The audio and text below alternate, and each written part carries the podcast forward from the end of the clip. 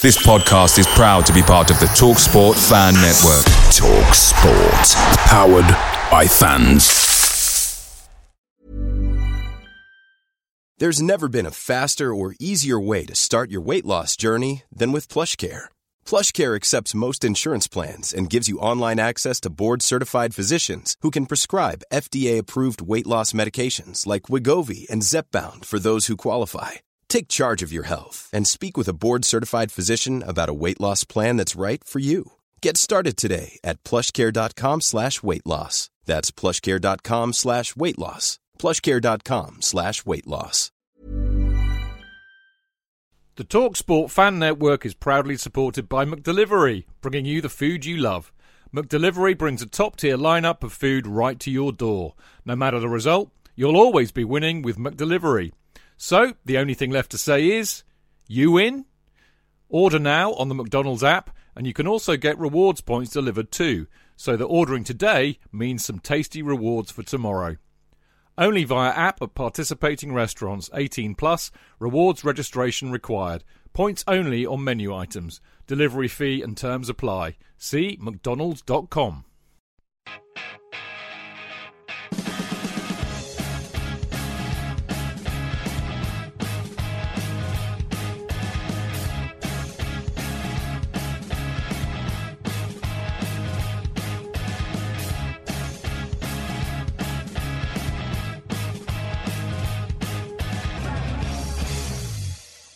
Welcome to the Chelsea Fancast, fueled by Guinness, powered by celery, the show that is still utterly deflated three days after having our double bubble burst.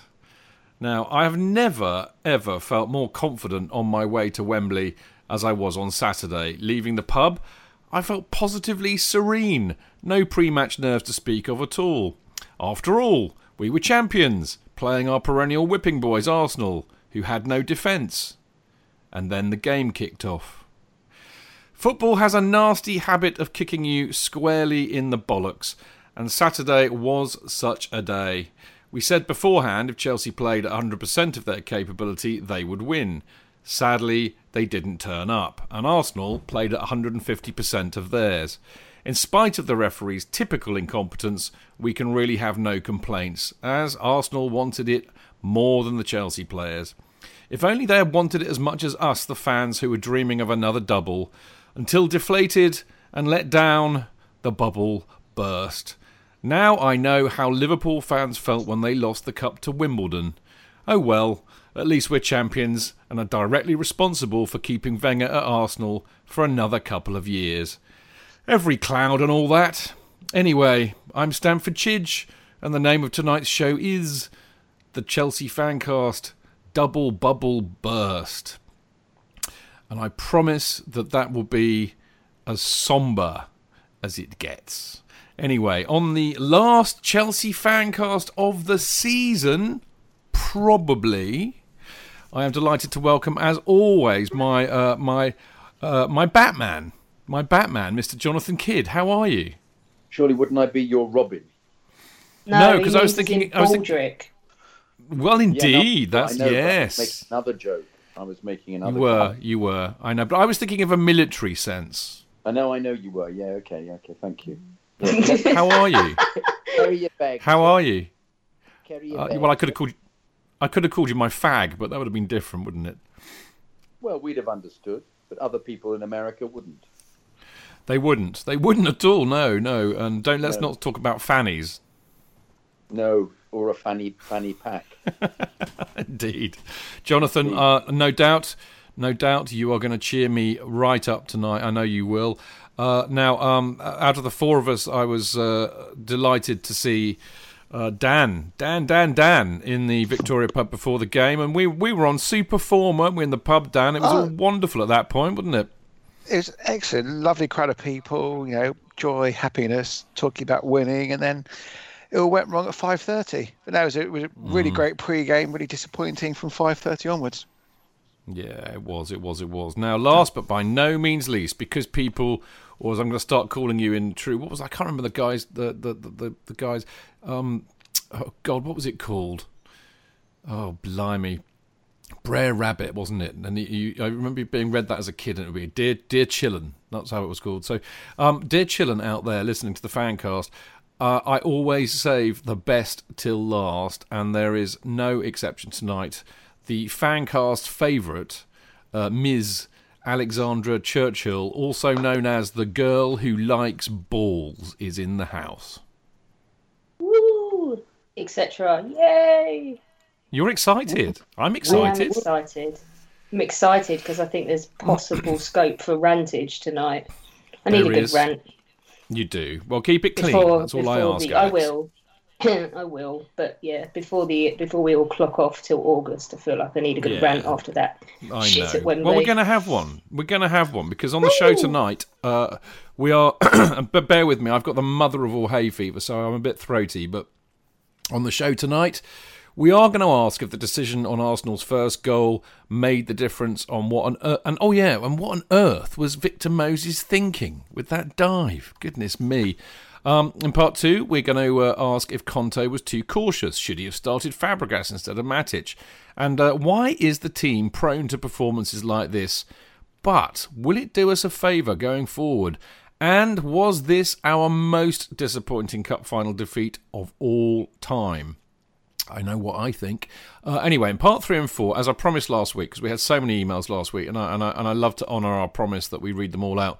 We have actually going to have two parts, as I said we might, uh, to deal with all of your emails from all over the blue world, and of course, this is your last chance to have your say this season. So. Um, we will do our best to read them all, all out tonight. Jonathan has been doing vocal exercises all weekend uh, to get in preparation for this, haven't you, sir? Yep. There we go. He's been he's been suck he's been he's been sucking honey all weekend. That's all I can say. Uh, now, don't forget.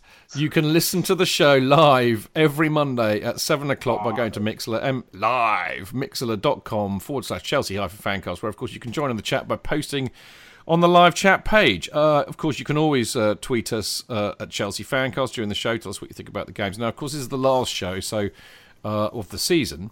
So uh, obviously, we won't be live uh, next Monday or the one after that. There is some conjecture about whether we may or may not do um, a, a kind of an end of season roundup. I'm, I'm thinking about it, but I might need to uh, have a lot of rest and therapy. So we'll see. Um, and uh, on that point, we've got loads of people in the house, of course, listening from uh, Mixlr, Mixlr World, excuse me, hiccuping. We've got Shut Up a Man, who is also known as Ramsey, Rob Coombe, Bob Oozray, Bashursk123, a Blue Up North, N. Bianco, no relation to Matt Bianco, I presume. Uh, Jack CFC 1996, the lovely Andy Silverman, Chuckles, Cabby. Uh, who else we got? Mr. Tony Glover, the Reverend is in the house, and the lovely, lovely Matt Jazz and Andrew Searle. So we've got the usual crowd in there, which is always good to see. Uh, now, before we carry on, I've got some very sad news, actually, that Andy um, tipped me the wink on earlier on this evening, actually, which uh, I promised him I would mention. But uh, very, very, very sadly, um, a, a very good friend of his, a chap called Gordon Knox, who was aged 58 and a lifelong Chelsea supporter, uh, was sadly found dead in the morning after the Eddie Mac do in his hotel room. Um, obviously, we don't know what the causes are, but nevertheless, very, very sad. And uh, I know Andy was with him on that night, and I, I, as far as I know, I might well have met him, Andy. So uh, very, very sad to hear that. Um, obviously, our thoughts are with his family, and uh, and may you rest in peace. So I'm very sorry to kind of be the harbinger of bad news at the beginning of the show, but there you go. Afterwards, it will probably get worse because we're going to talk about the cup defeat to Arsenal after this break.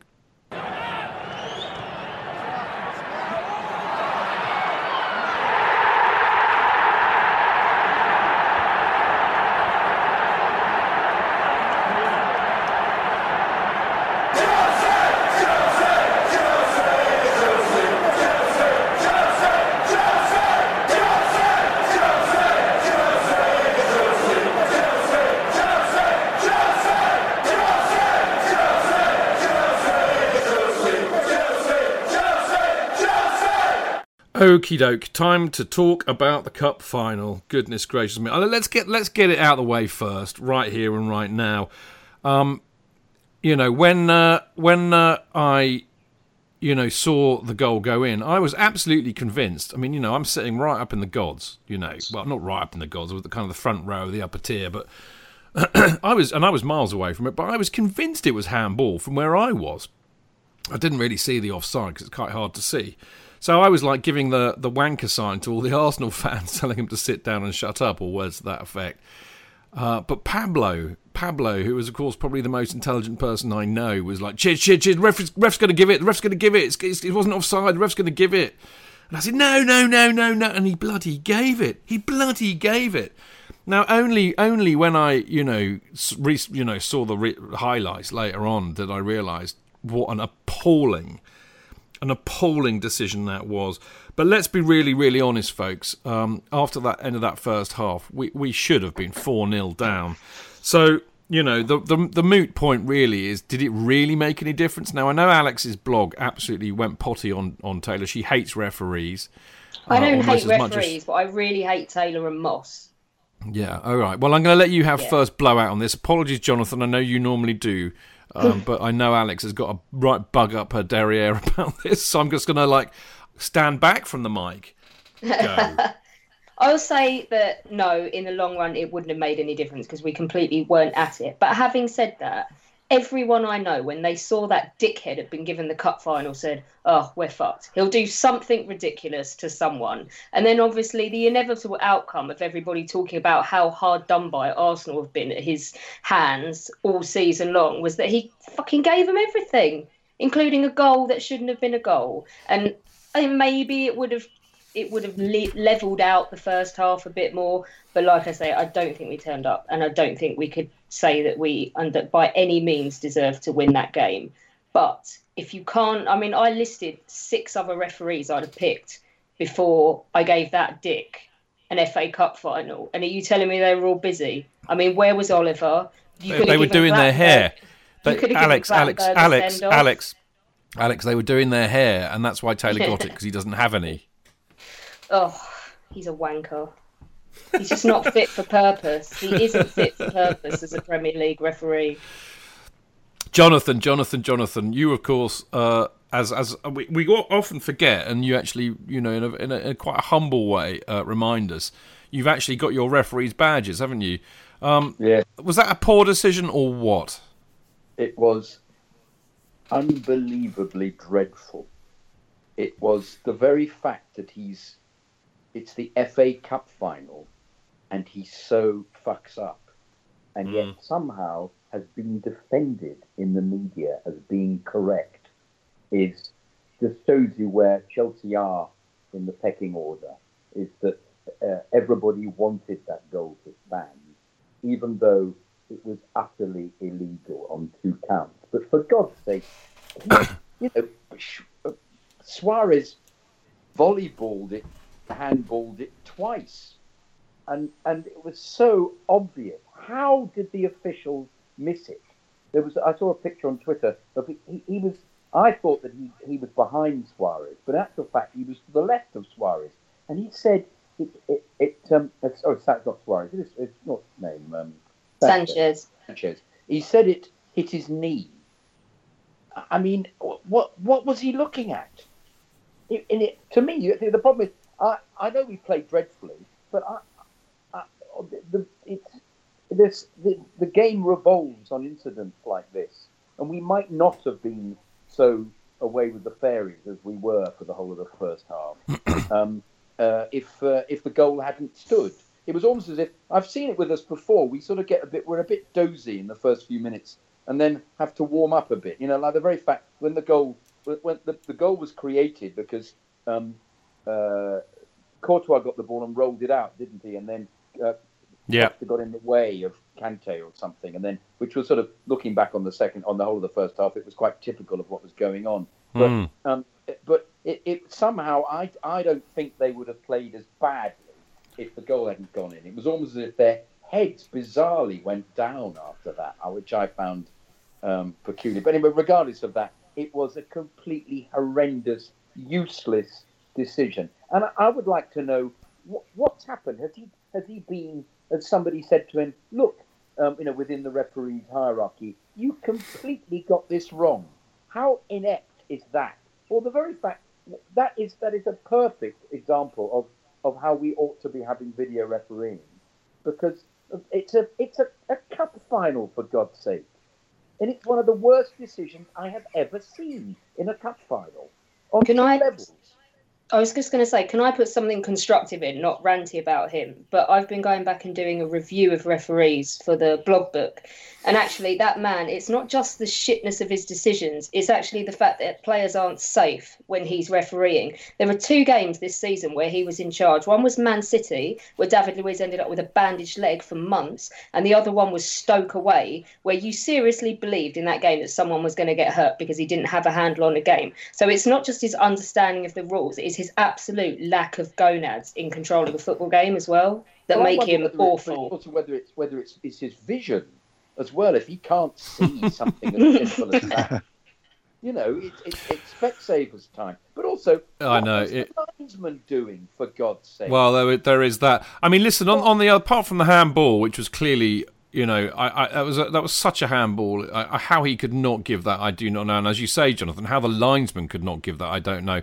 But I actually think it was it was it was absolutely offside. I mean, you know, Ramsey yeah, moved to that wall, and as I can't remember what manager it, it was who used to say this, but uh, I don't know why he, he must have been Scottish. But I always hear it like, if you're not interfering with play, you shouldn't be on the pitch because he was clearly interfering with play, and it was absolutely arse gravy. But I'm going to move it on, uh, Dan, because we haven't heard from Dan yet. Um, uh, other than the appall- uh, other other than the appallingness of, uh, of, of of that decision, Dan, um, you know what about what about the Moses thing? Um, I mean, you know, was he right to send him off? Was you know? I mean, I, I think, I think, I think, I think we can all say it was a dive. I, I, I, I can't think Yeah. that any of us would think that it wasn't a dive.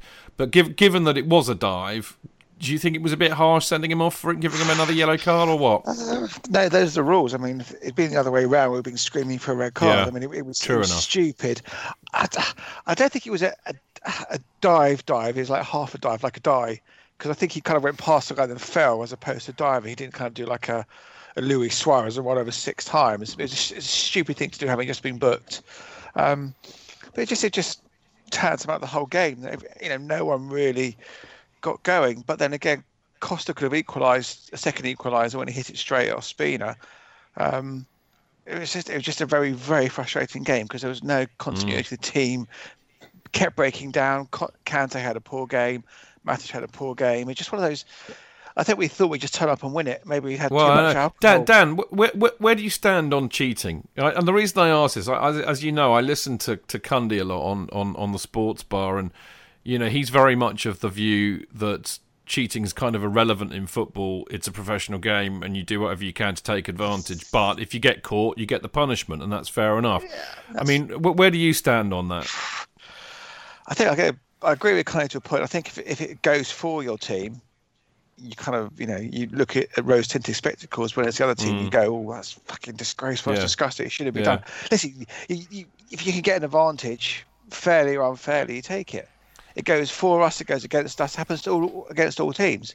You know, the referee, was, you know, saw that. He saw, he saw the um, the diver right. Didn't see the bloody handball or the offside. So he's obviously got selective vision.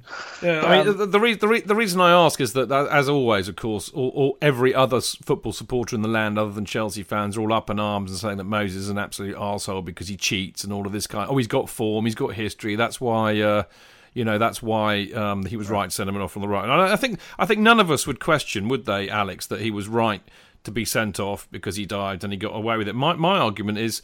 He's bloody stupid. It- you know, it was a terrible, terrible dive. Um, why did he do it? If he, why did he do it if he's not very good at it? you know, I if you're going to don't know dive, if get did better at it. intentionally dive. I just don't know if Oh, it wasn't. did. Our... No, I no, but he I don't did. know. I don't think he, he thought I'm going to dive now. When he That's lost his meant.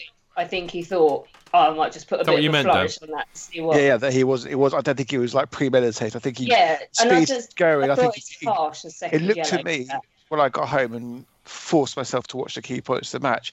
It looked like he kind of stumbled and fell as opposed to like a Mm. blatant dive because there was no, there wasn't an outstretched leg for him to fall over, which is always the, you know, the grey yes. area. He I kind mean, of went to- past the to- guy and fell.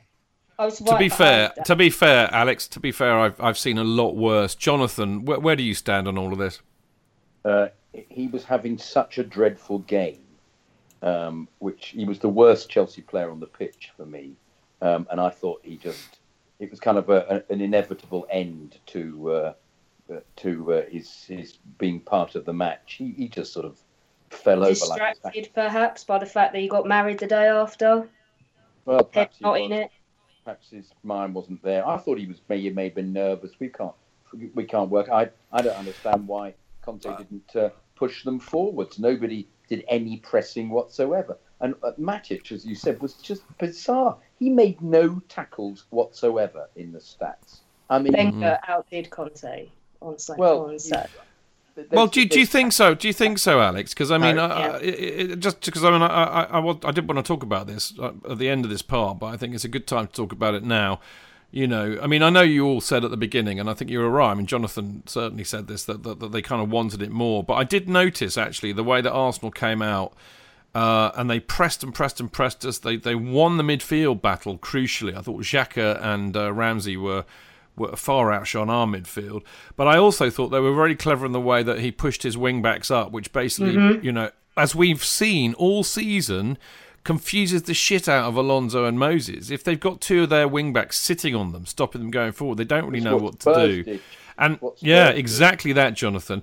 But I thought the other thing that was clever of, I mean, what I'm really building up to is I cannot believe I'm saying this, but I I have a suspicion that Wenger, you know, outthought Conte tactically, and the, the other reason for that was the way that he had Sanchez and Ozil on either either wing, and they were cutting in all the time and finding loads of room. So, I mean, in a sense, Jonathan, I, I do think, I do think, you know, bloody hell, Wenger outthought Conte tactically. A sentence I never thought I would ever hear myself Well, say. I, I, I think it wasn't helped by the fact that the team was so under energized because we didn't press them at all. I kept saying, I mean, Costa kept sort of wandering up towards Ospina when he had the ball, whereas um, uh, uh, Sanchez was just completely on top of uh, Courtois. It was just that no, the energy wasn't there. So, all right, yes, tactically they were on top, but I reckon that if we if we reacted with the same energy, they'd have been equally um, um, disadvantaged. Yeah.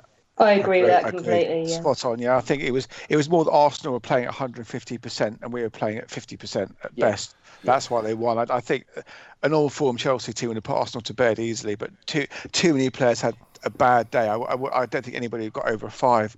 In fairness, in that game, I just thought it was just a really just. A, um, I mean, a miserable, lot of people, game. Dan, a lot of people, uh, a lot of the pundits were saying that they look leggy. I mean, I mean, I, I actually said this to Stu. I mean, I was very lucky because I had a great. I mean, you know, apart from all that, a lovely day because I sat with Phil, Psycho Phil, Yeah. and Stu Norman, you know, original podcaster, and and Pablo, of course. It was really lovely to watch a game with mates because I don't. I mean, I sit up my on my own in uh, Gate 17, so I don't, don't get the chance too much. So that was really nice. And I, Stu and I just looked at each other within ten minutes and said, "Jesus, wept. They're playing like they they've been on the piss with us all week." Yeah. Uh, which I think is which is our way of saying they look leggy. But do you think do you think they were a bit leggy, Alex? Is that what it was? Did, did they take it too lightly? Were they complacent?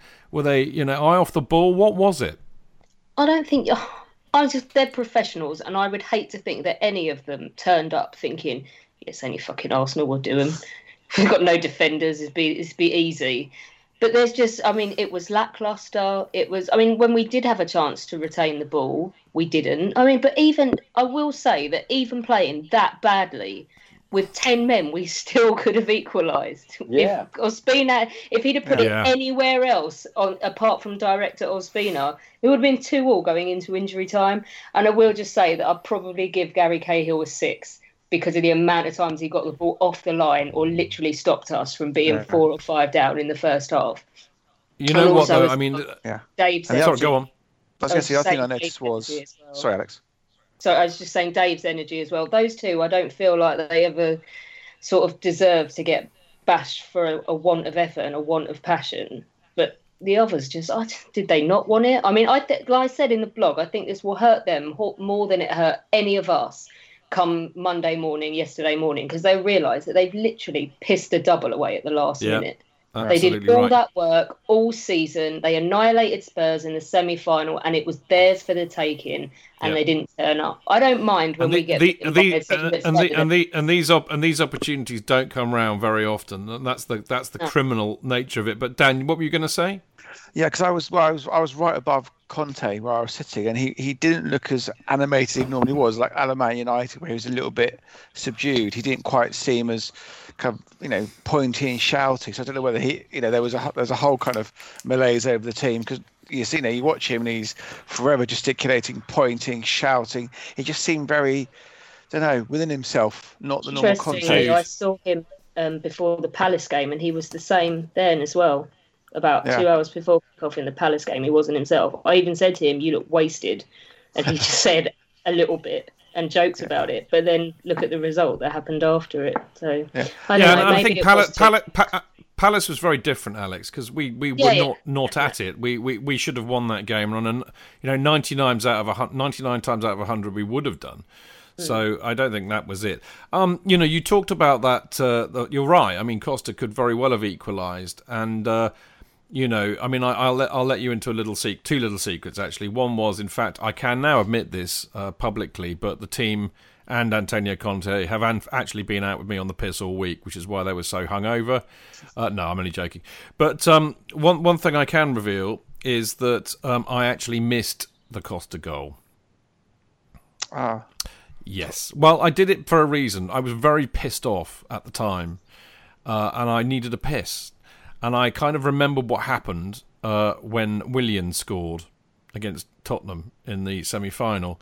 And I thought, I know what I've got to do. I've got to take one for the team here, and I've got to buy us a goal. So I went for a pee, and as I was walking up the stairs, it all went ballistic, and Costa had scored.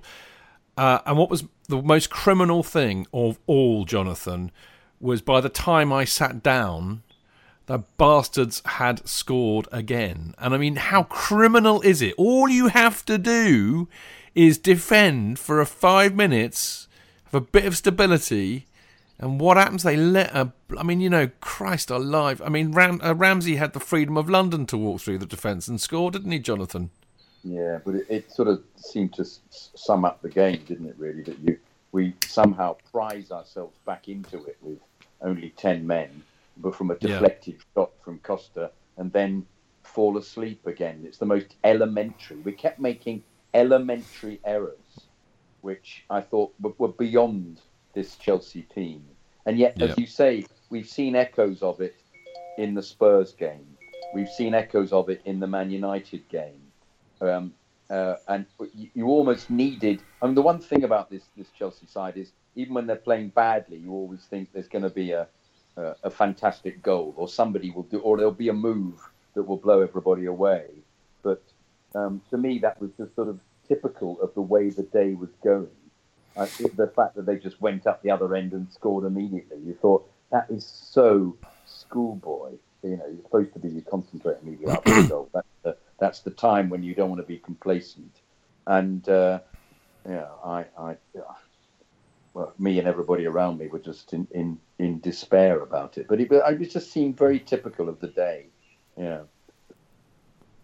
It was very disappointing, and you know, I'm sorry, people, to sound so. I mean, it, we, I promise you, in in a minute, we're going to get into the second part, and uh, I promise you, it'll only be half miserable, and then the second half of it, hopefully, will be a bit more positive because.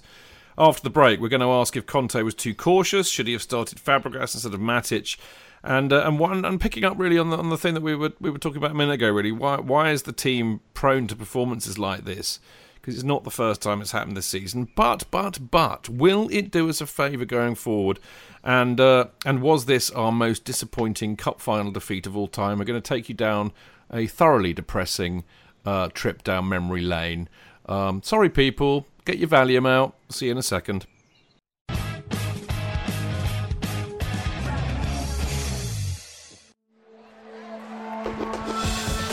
Only place for Chelsea fans. Footballfancast.com. Real fans, real opinions. I'm Jason Cundy, and you're listening to Chidge and the boys on the Chelsea Football Fancast. Total nutters and proper Chelsea.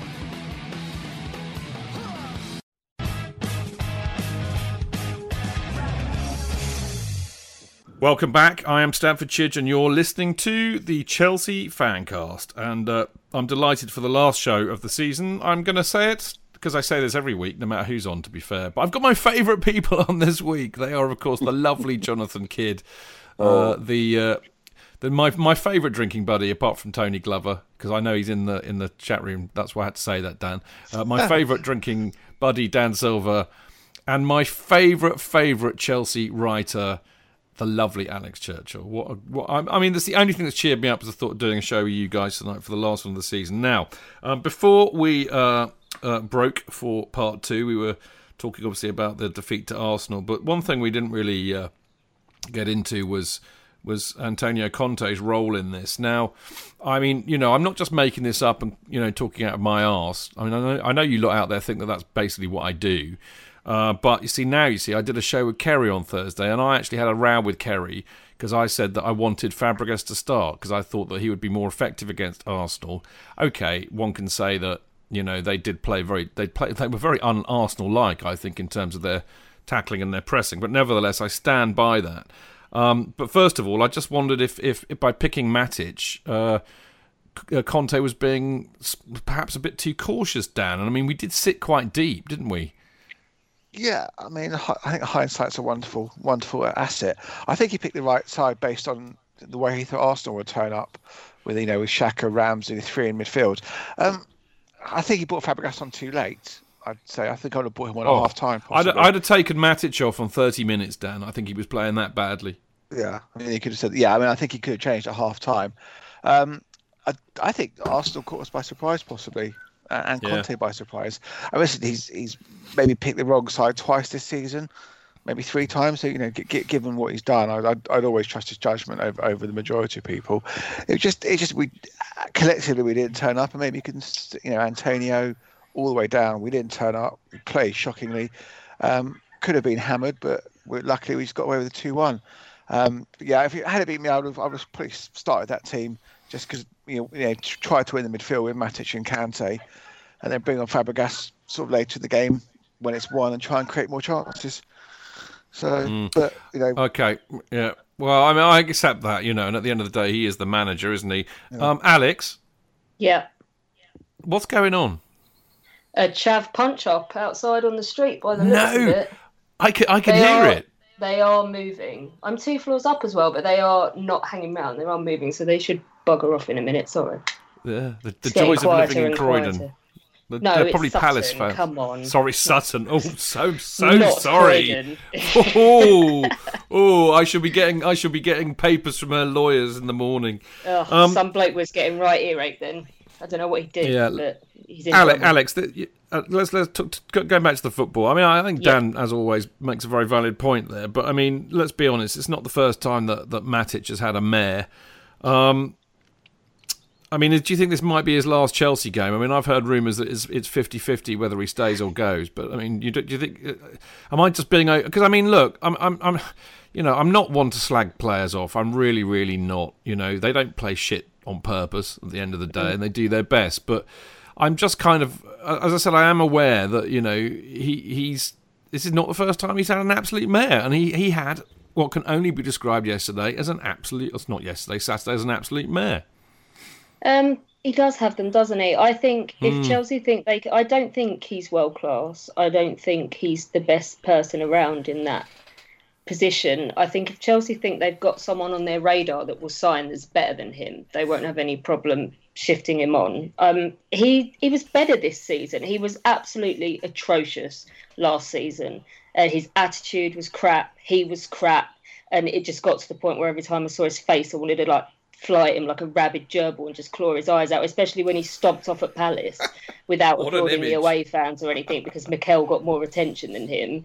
Um, he's been better this season, but he's not been the player he was when we won the title under Mourinho. Um, I don't know. I wouldn't be heartbroken to see him gone, if I'm honest. He does. He is prone to the odd complete stinker.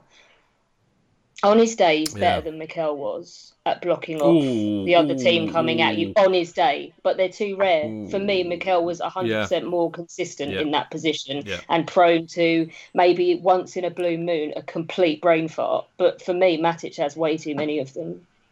I don't. I mean, we've just I'm, won the league, and of course, obviously, we're disappointed about the FA Cup. But we have just won the league, but we do need to strengthen, and I don't think Matic is good enough. That's we're going to get into that in a minute. Let's let, let's not let's not have premature ejaculation quite yet, Alex. You know, set, keep your powder dry. I thought you clawed that back about Mikel very, very well there, because I won't have Oh, a no, I bad word to say it. about Mikel. No, I No, love and I, and I think he was a far better player. And actually, the irony of that is that I got a bit of a slagging years ago, which is a long time ago, on the fan cast because I was a I had I used to have real downers on on Mikel, and then I saw him put in a performance that made me realise what his role on the team was and why he was such a valuable player. But Jonathan, where, where do you stand on Matic? Um, well, uh, it, it, uh, the point that um, that Alex just made about uh, he's not world class, I think, is a really relevant one within the team. If the aspiration for the club, as is, I've always said this, has been this is why the youth don't get in. If the aspiration is to be world class, the youth has to be a great player, and everybody should be uh, great players. And if they don't come up to the uh, uh, terrible American expression, don't come up to the plate, you um, they they shouldn't be playing unless they can become. Uh, the whole team just goes up a, a notch, and uh, the very fact to me that the team put in a performance like that on on Saturday um, was was symptomatic of them not being good enough for what is required. I think the season was great and they, they exceeded all expectations. But for the for uh, for Matic to have these these dips, which he does do, to me reveals that he is easily replaceable. Um, I'm afraid, as is Moses. Someone else has just pointed out that Ramires, along with Mikel as well, I just don't see Matic in the same bracket. I don't see him as him being one to turn up and to lift you in a big game. No, that's true, which Maria used to do. Yeah, absolutely. But I think, um, I mean, I, but the idea, isn't it, is is to get is to buy some top class midfielders next year. So uh, uh, coming up in the next few weeks. So um, I think his place is in uh, in question. But I agree completely. When he first came from Benfica, where he'd been Player of the Year, hadn't he, in um, the in the Portuguese league, uh, uh, he was uh, a notch above the performances that he's put. Even though he's played, you know, you say, oh, he's getting back to his best. He has never quite No. got back to his best for me.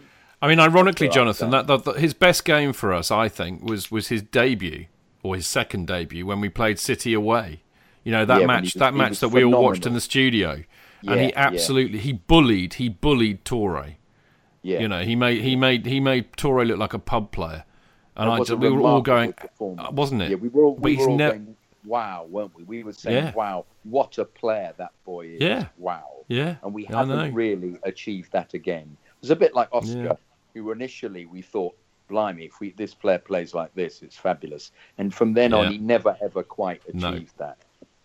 No, that's very So, true. well, let's I mean, I think it's.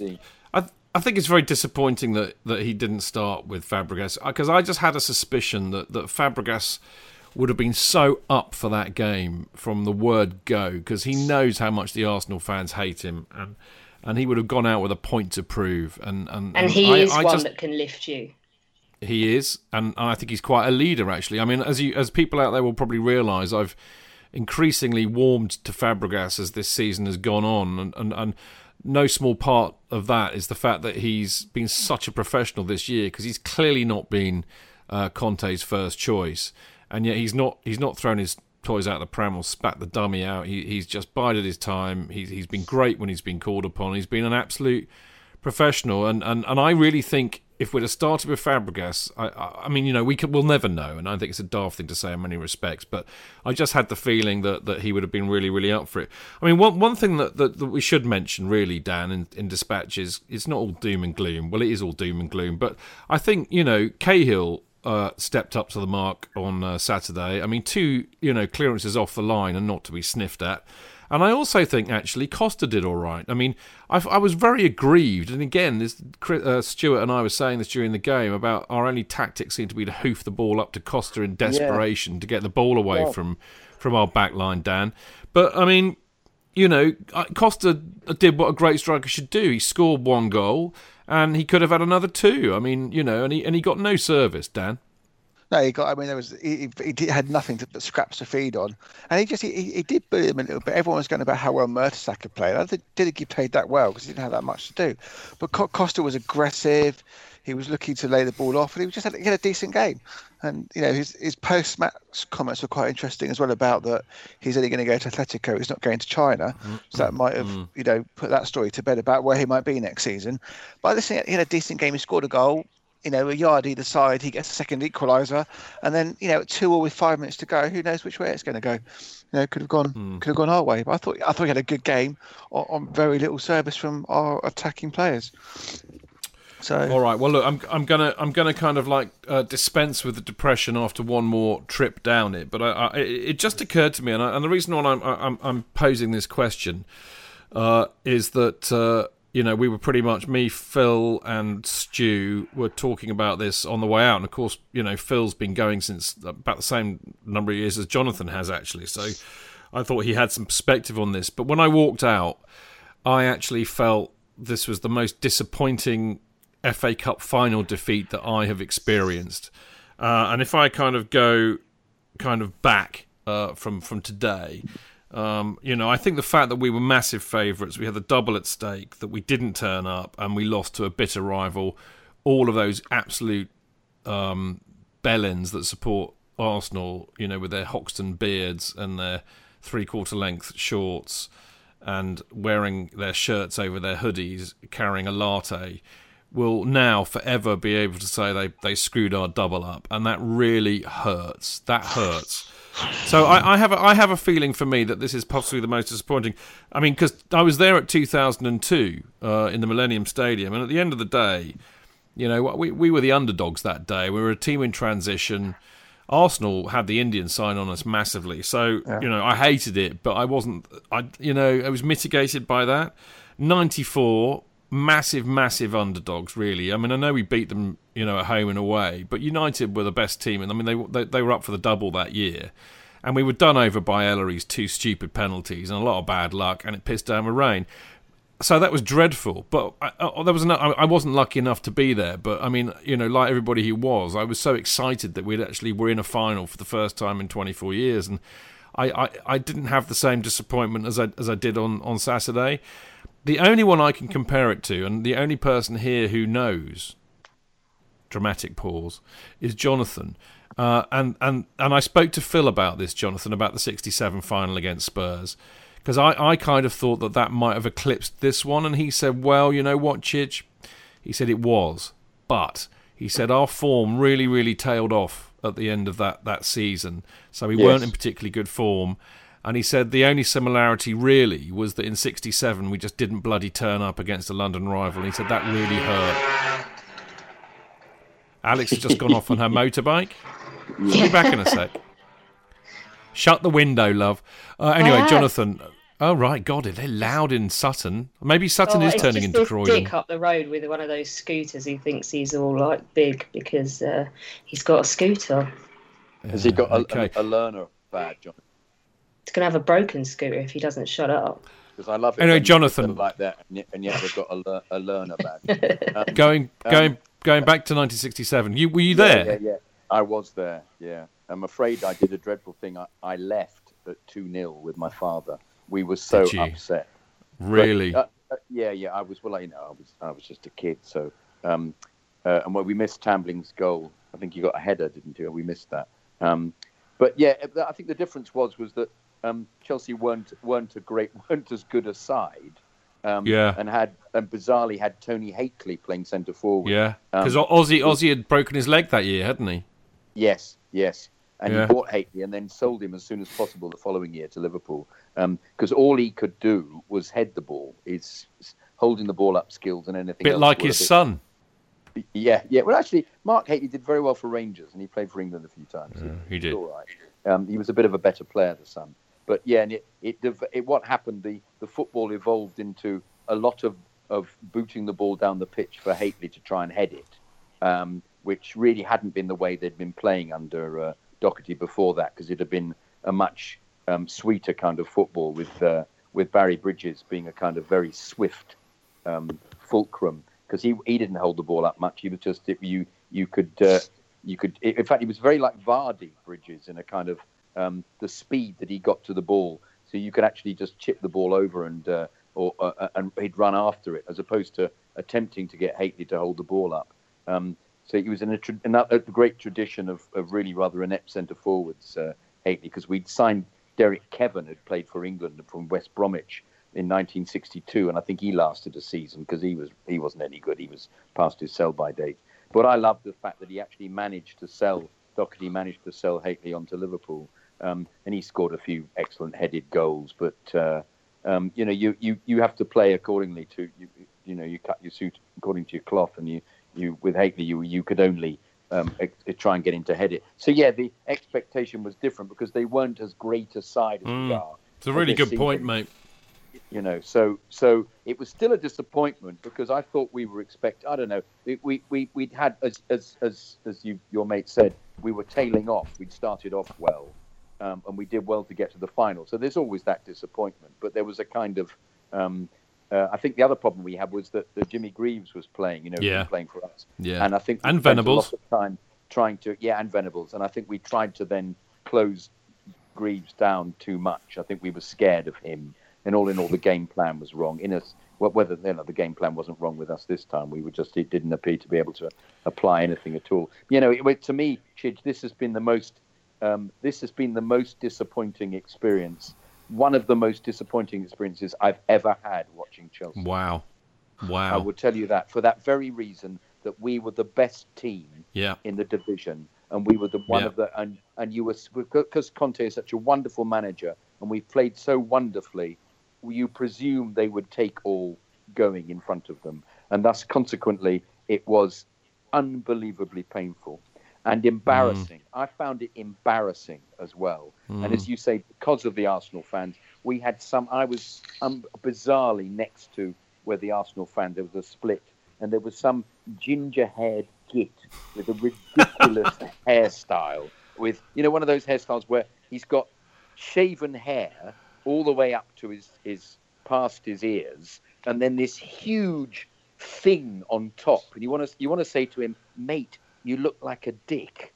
you really do look awful. Has it ever occurred to you? And I wanted to say to him, does your mother know you behave like this? Or the other thing I want to ask is, what do you do for a living? He spent the whole of the game shouting, uh, abusing us, and telling us how appalling we were. And you just go, I wanted to go, I kept saying, watch the game, watch the game, look at the game. And I, I, I despaired of it. But the very fact that he had an opportunity to behave this way was just uh, skin crawlingly awful. It was, it was for me, it was a dreadful, dreadful experience. And, and once again, Da- and slightly, the trouble is, if you've watched Chelsea as long as I have, it's the kind of thing you go, yeah, okay, that's what, that's why we become pessimists watching our team. All right, because of- Dan. I pre- sorry, mate. Dan, I No, no, no presume problem. you're. Uh, Mate, I- well, I, I, I'm just gonna, I'm gonna have to kill myself if I let you carry on anymore because you're, you're making me.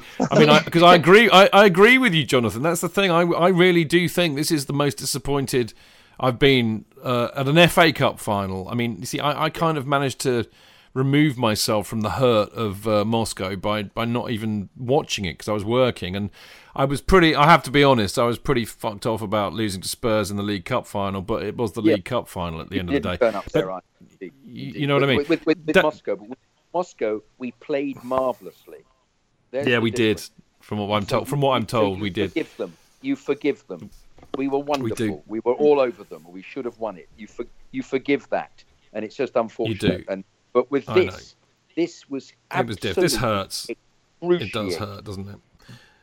Dan, um, I'm no doubt you are as disappointed because we were very happy beforehand. I, something Yeah. occurred to me, Dan, as well. Actually, is that we we've never won a a, a, a, a cup final of any flavour against a London rival because we lost to Spurs in '67, Arsenal 2002, and this year, and Spurs in 2008 in the League Cup final. Maybe we should just play Northerners.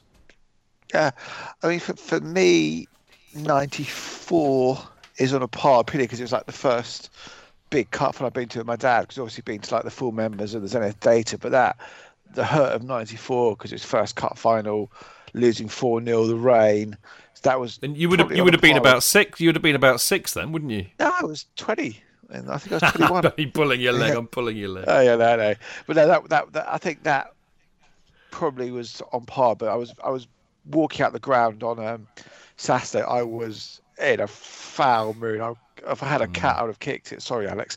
I just I sucked. Really Don't you talk about Alex's pussy. And I think it's going to phone my Mrs. wife. Slope, we're going. I tell you, I'm sorry, Dan. Sorry, Dan, to interrupt. We're, ne- I think next season we're now going to have to call Alex officially Mrs. Slocum. Yeah, because I, I phoned my wife and I was going, "Oh, do you want a curry?" She going, "Where are you?" I'm at West Hampstead. oh, did you lose? And I went, "Yeah." She went, "No, you're shitting me." Even she thought we'd win. So it was um no, I think I think '94 and yes, Saturday were my two worst worst finals for, for, for different Al- differing reasons. Yeah, I think- fair I enough. Alex, what? Al- Al- sorry, Jonathan. Can I talk about Go on. 94 quickly? I just think 94 was very different because we were huge underdogs. Yeah. It's So not that so much the- the underdogs; it was the emotional because it was a cup final. My dad's Yeah. first big one we'd been to. Yeah, and it was. I agree. I agree. And it was, you can actually tell. Apparently, the emotional levels were were um, uh, um, weighed up when they were they were they were there were results done on them, and we were all hysterical. Um, and all the Man United fans were just, oh, it's another another cup, another. Yeah, blase. Yeah. Alex, your turn. Um, where does this rank for you? Does it rank higher than any other defeat in Wome? Uh, yeah, because 1994, I was a kid and basically just massively ecstatic that we were in the cup final. And nine and 2002, I think I was travelling, so I think it just basically passed me by. Um, But yeah, I, I'm never. Oh, like you are pissed off when you lose, always. But it's always easier to take, and you can always forgive. Like Jonathan said, if you turn up and you do your best, and you're just beaten by a better team, then you can hold your hands up and say we couldn't have done any more to win that. But we didn't turn up. That's what hurts mm. about Saturday. The fact that for whatever reason, whether they started celebrating too early or whether they just dropped the ball. I mean, for me, the whole every pro- every problem on Saturday stemmed from a lack of concentration, which either means you're tired or you're just not concentrating, and that's what pisses me off because we even still managed to draw with them when we were awful and only had ten men, and they got gifted a goal. So if we'd have actually turned up, it could have been an awesome day out. But as it was, everybody went straight home, and there were no gin cocktails. That's basically No. what hurt more than anything. You're right. You're right. I mean, I, I I'd planned to go back to the Fimbra afterwards for an Uber celebration. Celebra- I shouldn't use the word Uber. It's a banned word. Sorry, sorry, Jace, if you're in Mixlr still. I was going to go to the Fimbra for a massive piss up, celebratory piss up afterwards. But basically, Pablo left uh, like a minute before the whistle went because he was feeling really ill. So actually, the whole experience had made him feel ill properly ill, uh, and uh, and basically me, Stu, and Phil said no. Well, they wanted to go. They had to go to Waterloo uh, to get the train home to Wo- Woking. So we just had a quiet, a very quiet pint of Guinness in the uh, the Wellington at Waterloo, and and that was it. And I went home, and my, my wife said, my wife said, "You lost. It's really sad. I'll give you a cuddle," which is what wives are for. Alex, Can you I just sa- gonna say, though, something. yeah, Yeah. as we were leaving on the final whistle, there were gooners pouring out. Yeah, and so I me being that. a big Yeah. mouth, I turned around and I said to there was two or three of them, and I said to them, "Are you going to stay and watch your team lift the trophy?" And they, one of them went, "Fucking least they could win." Oh, Or that's what, just so you wank- just don't stay and watch it, and that for me just epitomises the Arsenal fans that I hate, the entitled wankers who think Absolute shithousery. bigger club than they are. Yeah, uh, well, it's the least they owed us, so no, I'm not staying to watch them. I'm going home before the tube gets crowded, and I just I said to him, "You're just wankers." Absolute shit. They're not football fans. That's the Well, thing. Though. This is what the what really. blog This is what really. This is what really hurts me. I know. I, I read it. This is what really hurts me about about losing to that lot because Arsenal basically don't have any football fans anymore. You know, they're the they're, they're, it's populated entirely by the kind of people that masquerade as Chelsea supporters on Twitter that wind us all up, that, that have been winding us all up today about the lack of transfers. They're a club full of people like that. Uh, let me stop now before I get more sweary than Alex is even capable of. And I'm going to like change direction slightly because we've got a few minutes left in this part. Um, and actually, I, in a weird sense, and I know we're really upset, and, and why not? It's you know I hate losing at football, but there may be some positivity in all of this, and Oh, and let let let me let me fire this at you. I, I have a suspicion, and ironically, of course, it, it could be a repeat of what happened in September. In a in a sense, I think this might help in the long run because I mean, clearly, and we know this, even though we were brilliant in the league and, and we won record number of games and all of that, but clearly we know we know that we're not the finished article yet. And in a sense, you know, winning the double in his first year, where where do you go from that? Now Look at what happened Conte, now Conte can make yeah exactly. Now Conte can make the case properly for strengthening the squad and spending properly in the summer, Dan. You know, and, and hopefully that's what he'll do. And maybe maybe in a year or two's time we can look back on this and say, Well done, Arsenal, you did us two favours this year. You walloped us 3 0 at the Emirates, and that made him change the system. And you embarrassed us in the cup final, and that made them buy more players because we weren't finished yet. Yeah, yeah. I mean, I think um, I just really hope the board learned their lessons from you know previous you know transfer winners when we've invested miserably. We've ended up having an absolute shithorse of a season. We clearly, clearly the squad is in balance. Conte's done so so well to win us the league with with that squad. We we need four or five key players. Obviously, you know we've got we've had one two. I think we had six six players go out, you know, key squad players since since January. So that squad does need some strength and depth. Albeit we had some, we got you know a, a good 14. We really need to get a good 20 with sort of Champions League and everything else that's going on. You know, hopefully with the youth getting a few more games next season. But really, I just I just pray that Abramovich, Emenalo, everybody else listen to Conte and give him you know what he wants because this the man is is, is lovely. I mean, you know, they Chelsea all you know they're worried about their name, the image. There's no history on it with this guy. He's giving Chelsea a good vibe. The press room begin a little bit, you know, a little bit of credit here and here and now. We're we're a nice club, and that's what we need. We need to give Conte the players he wants and crack on next season, attack everything on four fronts.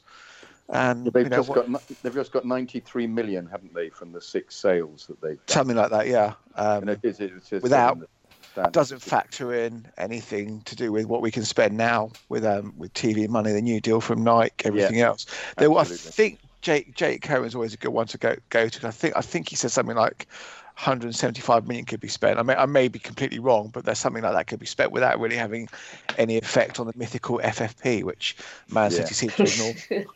They've already spent 43. I mean, you're all missing the absolute most positive silver lining of what Wenger. happened.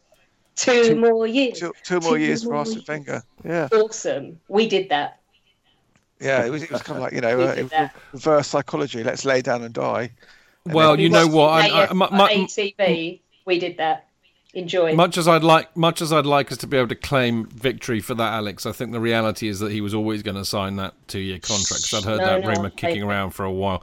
But the bottom, the bottom line is, is that you know, I mean, here's the thing, Jonathan. You know, let's not forget. I mean, we are champions, and we did win those thirty yes. games. And, and I mean, and, and and I think you know, kind of the gist of what we've really been saying in the last few minutes is that Conte is unbelievable. He he has really genuinely made a silk purse out of a sow's ear this year. And, Yes, and this yeah. season surely has exceeded our expectations, and I think we'd all we'd all recognise that. But is, is there a, is there a little bit of a feeling that, that not getting the double and losing on Saturday has put a bit of a dampener on it, or, or, or can we see past that? I mean, it's difficult, isn't it? Human nature is such that we wanted Yeah. everything, but um, Yeah. and also because we're such a we're such a good side. But we don't want to sound like Arsenal fans. But No, the we league isn't enough. No, it's, it's not enough when you're in the final and you're playing wonderfully, and then Yeah. you don't play well. It's it, and you don't turn up, and you just look absolutely appalling. That's when it becomes, and you're playing against your rivals who can now crow for the rest of our lives, as it said. They will say we prevented you from, from getting the double in in 2017. Ha ha ha ha! They But we can always come back with the fact that two years in a row we've stopped Spurs winning the league. So they should shut up and be grateful. Yeah, I thought Spurs were the best team on Saturday, anyways.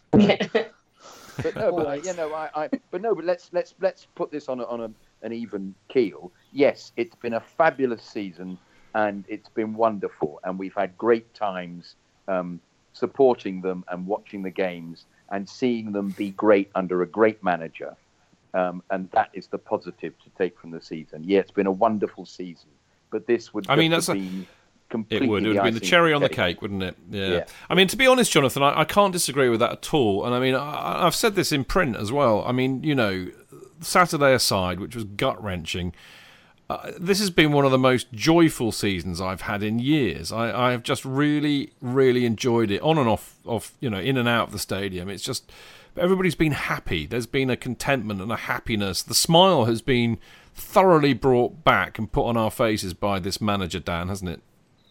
Yeah, I mean, it's, it's a happy place to get. I mean, l- l- last year around the football club, it, was it, it was toxic. It was miserable. There was a lot of kind of, you know, shit hitting the fan. And, and and this year, it's just been it's been great. It's been fantastic pre-match, and it's been great getting to the game. I mean, some like the Everton game, for example, that was just some awesome football. That five 0 result, and just generally, it's been a really, really happy place. Conte's got that, you know, something about him, the way he smiles, the way he laughs, the way he just is just he's a, he's a charming man. I think he's it's great. It's great There's, there- Chelsea again. there's a song about that, Dan.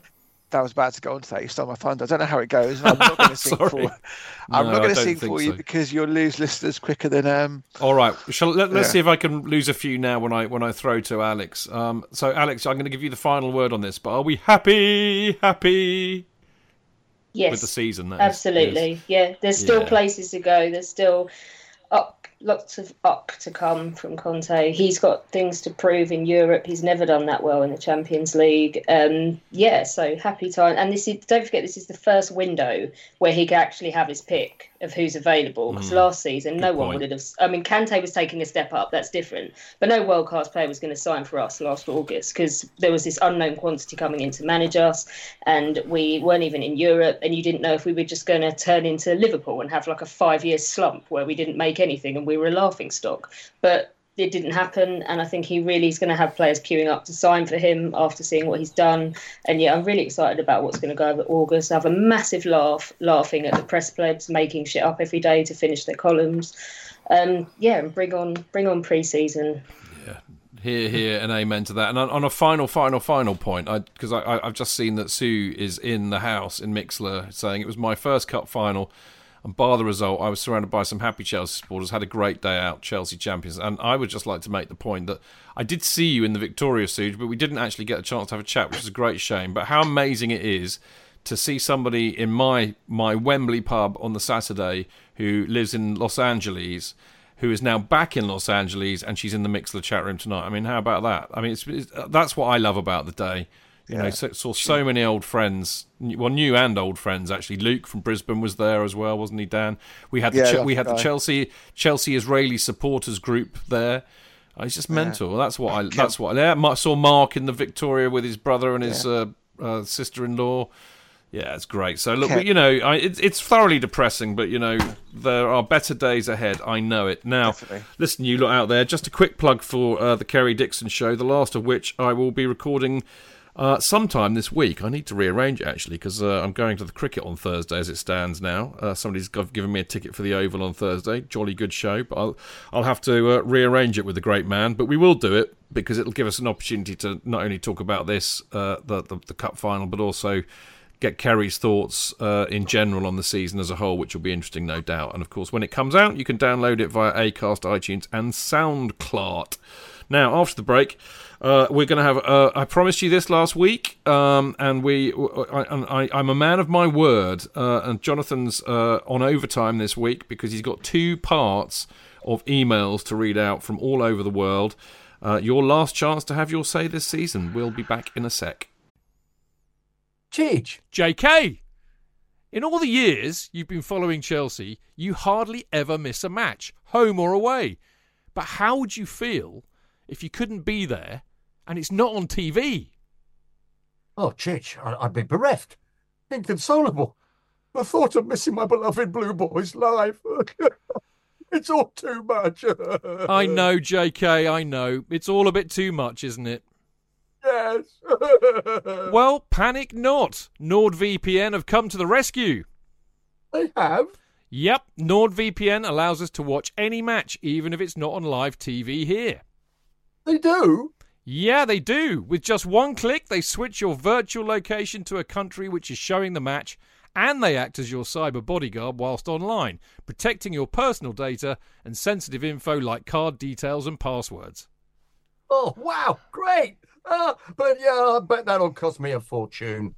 Actually, JK, it's only the price of a cup of coffee per month, and you can use your account across six devices. It's a bargain, JK, and best of all, no more tears for you. Oh, thank you, thank you, NordVPN. I'm so happy I could cry. Uh, Where do I sign up, Ginge? Well, to get the best discount off your NordVPN plan, go to nordvpn.com forward slash Chelsea Fancast. There's no risk with Nord's 30 day money back guarantee, and you'll help support the Chelsea Fancast. The link is in the podcast episode description box. Away days are great, but there's nothing quite like playing at home. The same goes for McDonald's. Maximise your home ground advantage with McDelivery. You in? Order now on the McDonald's app. At participating restaurants, 18 plus, serving times, delivery fee and terms apply. See mcdonalds.com.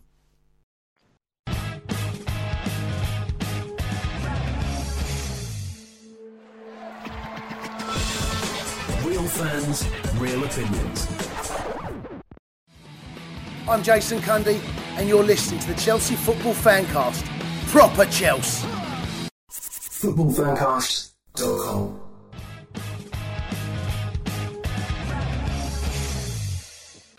Welcome back. It's Stamford Chidge, and you're listening to the Chelsea Fancast, our last show of the season, which is always a bit of a sad time. Now, as you know, uh, we get emails from you every week, which is an absolute delight. Uh, Jonathan, in particular, loves the fact that they come from all over the world. Um, and, you know, you put the effort in, so we do like to try and read them all out. Sometimes we run out of time because sometimes we get lots. And I really, you know, in good conscience, try and keep the show to two hours because um, we've all got homes and beds to go to. Um, but because we had so many last week, I was determined that we would try and get them through them all this week. So we get the next two parts. Um, we are going to uh, read your emails, and of course, there is no better person in the universe to read emails out than Mr. Jonathan Kidd. Oh, you, you lovely man. Anyway, this is from um, this is from Bob Bush. Uh, hello, guys. I'm still in shock about the first goal in the final, and, and the newspaper support every day for the decision. I keep looking online for the moment the mood changes, but from Danny more or less to Germaine Penis, from Mark Parsley, Graham Pol Pot, all I've seen is support from that stag do twonk who missed a handball, then overruled his assistant who made the right decision. As TBO said today, Ramsey affected his ability to come and claim the ball and made him take a position that allowed Sanchez to get on the ball. We played shit, but that goal took the early wind out of our sails. We should adopt the Millwall song, No One Likes Us. Regarding the John Terry scandal, he leaves the pitch at the time you predicted he would, which I wish I put a bet on it. If Paddy Power is stupid enough to offer odds, then they deserve to lose money too. Media bias and reinforced views of dislike seem to be aimed at us and not Man City, who had the same money injection. Yeah, absolutely right. I shouldn't moan. Being disliked makes me love us more, but fairness and rules being applied is all we ask for. Wenger, stay. You will never win the league. You're too small minded and limited. Chelsea all day, all night, and through thick and thin. Bob Bush. Well said, Bob. Yes. Well said. Yeah, here. Yeah. Yes, he kind of uh, echoes really what, what you were saying, guys. I think wasn't he that uh, you know um, that uh, Anthony Taylor's you know by, by well that yes, but also the fact that they scored scored took the wind out of our sails possibly. But there we go. Uh, this is a very interesting email, Jonathan. I'm I'm I've been dying to respond to this one, so we're far away. Yes. From Harrison Lego. Hi all. While the defeat to Arsenal in the final will haunt me, as it will me, I'm in fact more outraged at some of our fans on the final whistle. I must admit I wasn't at the game, so maybe I don't have the right to criticise our fans for leaving early. However, I know if I was there, I would stay till the end and heap praise on the team who've been superb this season and won 30 Premier League games. To see half of the fans leave when the whistle was blown was poor. What would have been great to see was all the fans stay and sing Champions of England for the next five minutes to drown out any Arsenal celebration. It must have been a right kick in the balls for the team and the manager to see our fans not stick with the time, with the time, with the time through the tough times, and only stay if we'd won the game. again, maybe I've no right to complain as I wasn't there, but I do feel we owe a lot of lot to this Chelsea team who've been absolute lions out on that field this season. We will come back stronger. Up the Blues. Love the show. Keep up the great work, Harrison. I, I see. Now, I, I think that's an absolutely cracking email.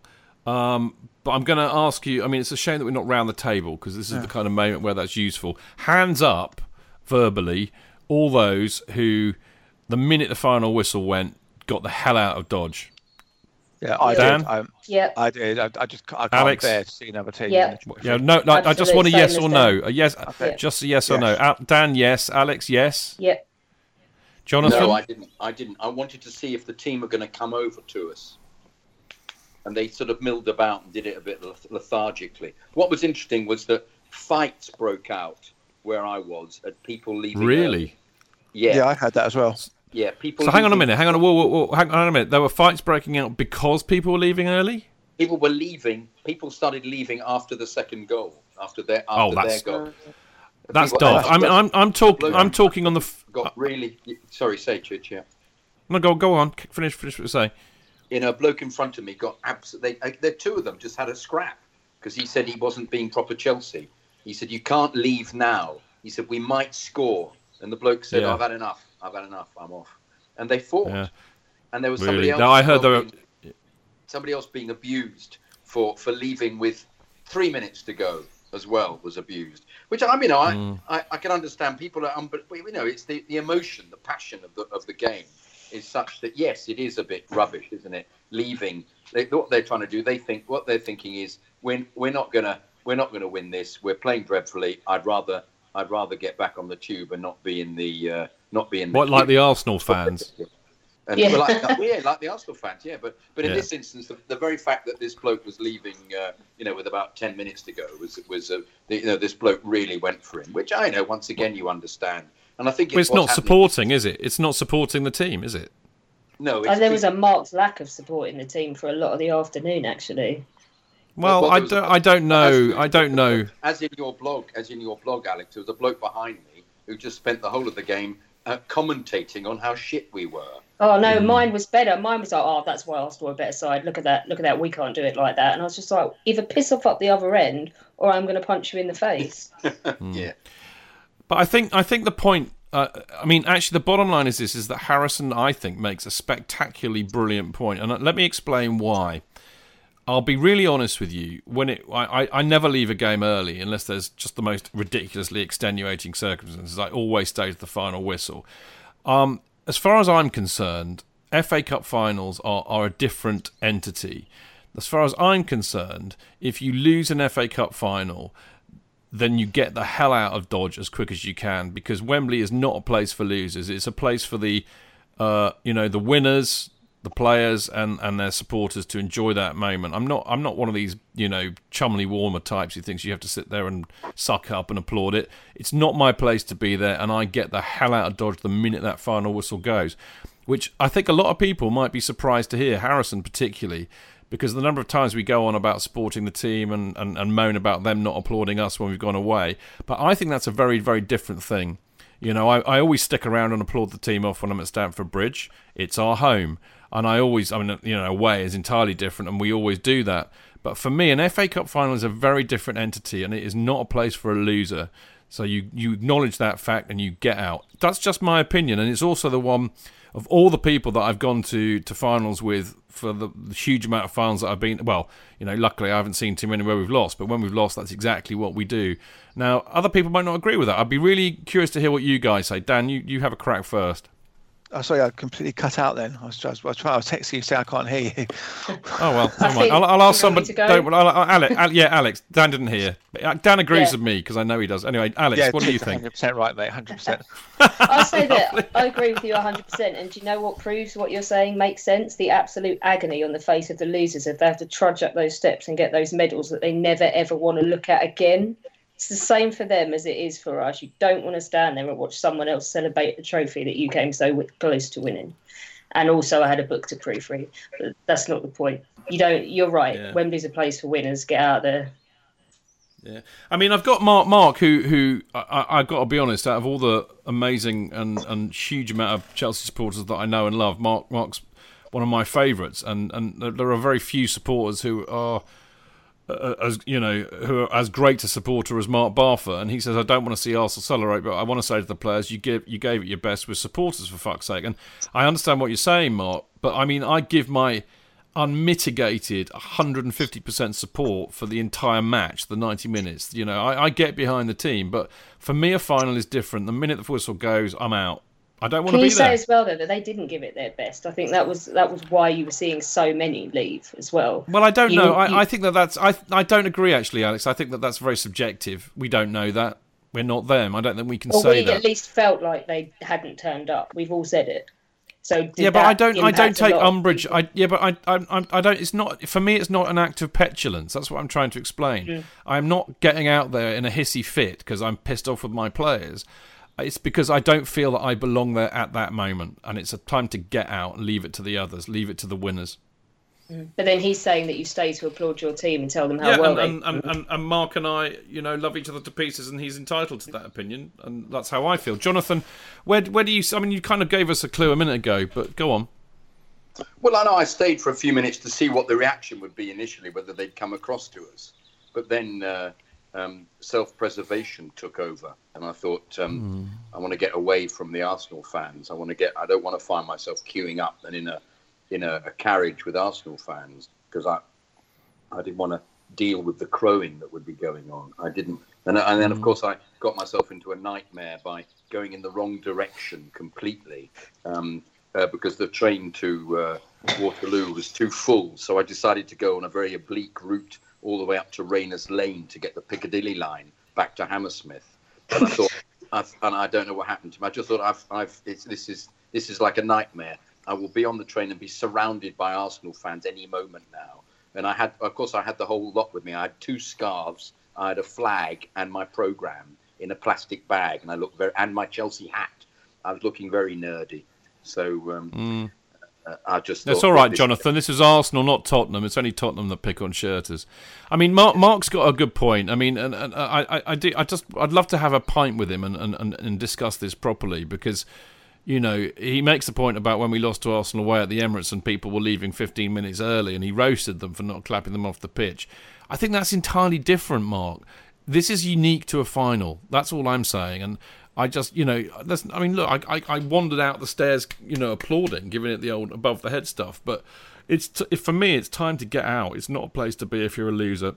Anyway, I think that it's I, I, Harrison. I have to say, well done, mate. What a brilliant, a brilliant uh, subject to come up with this week because you know you, you're not going to get agreement on this from everybody, and I think it's it's it's a personal decision for people. But there you go. Right here comes the monster monster email from Brian. Uh, Jonathan, have you girded your loins? Yeah, I have just one take there, but I think if this was 1960, of course, um, there, there wouldn't be the presentation of the cup was simpler, and people then just did a tour followed by the losers. The losers and the winners went round together. Yeah, true. And True. so everybody was was there was a kind of you know oh well you know it's all sportsmanship. This is a very different world we're in now. So anyway, it's more um, ve- more venomous in a way. I think more tribal is. in a sense. It yeah. is. It is. Yeah. Um, It's from Brian Justman. Hello, Chidge and the Chelsea fancast. I've wanted to write in for some time, but had trouble finding anything interesting that might add to your show. As another season winds down, I just decided I'd write to share my appreciation of the fancast. As you hear from folks all over the world each week, you well know how much your efforts mean to supporters, especially those of us thousands of miles from England, let alone Stamford Bridge. As an American raised in r- rural Wisconsin, it was not natural for me to become a Chelsea supporter. I played soccer as a kid, but didn't even know that there was any professional soccer above the indoor game in America until the 1990 World Cup. Around this time, I received a used Commodore 64 as my first ever computer and absolutely fell in love with it. Right around then, a long defunct channel called Sports Channel America was showing Sunday morning League One highlights one morning when, what? Did I just see someone wearing a Commodore logo on their shirt? It took a week or two before I discovered the name of this team. I began an interest in Chelsea that was perpetuated throughout the early 90s when an English co worker of my father began giving him sports pages that were mailed to him from his family left behind in England. From these publications, whose names escape me now, I obtained a centerfold poster of Gavin Peacock that was to my bedroom wall until the day I left home. Coincidentally, I was also repulsed by a cover photo of Gary Mabbutt's battered face from his clash with John Fashanu.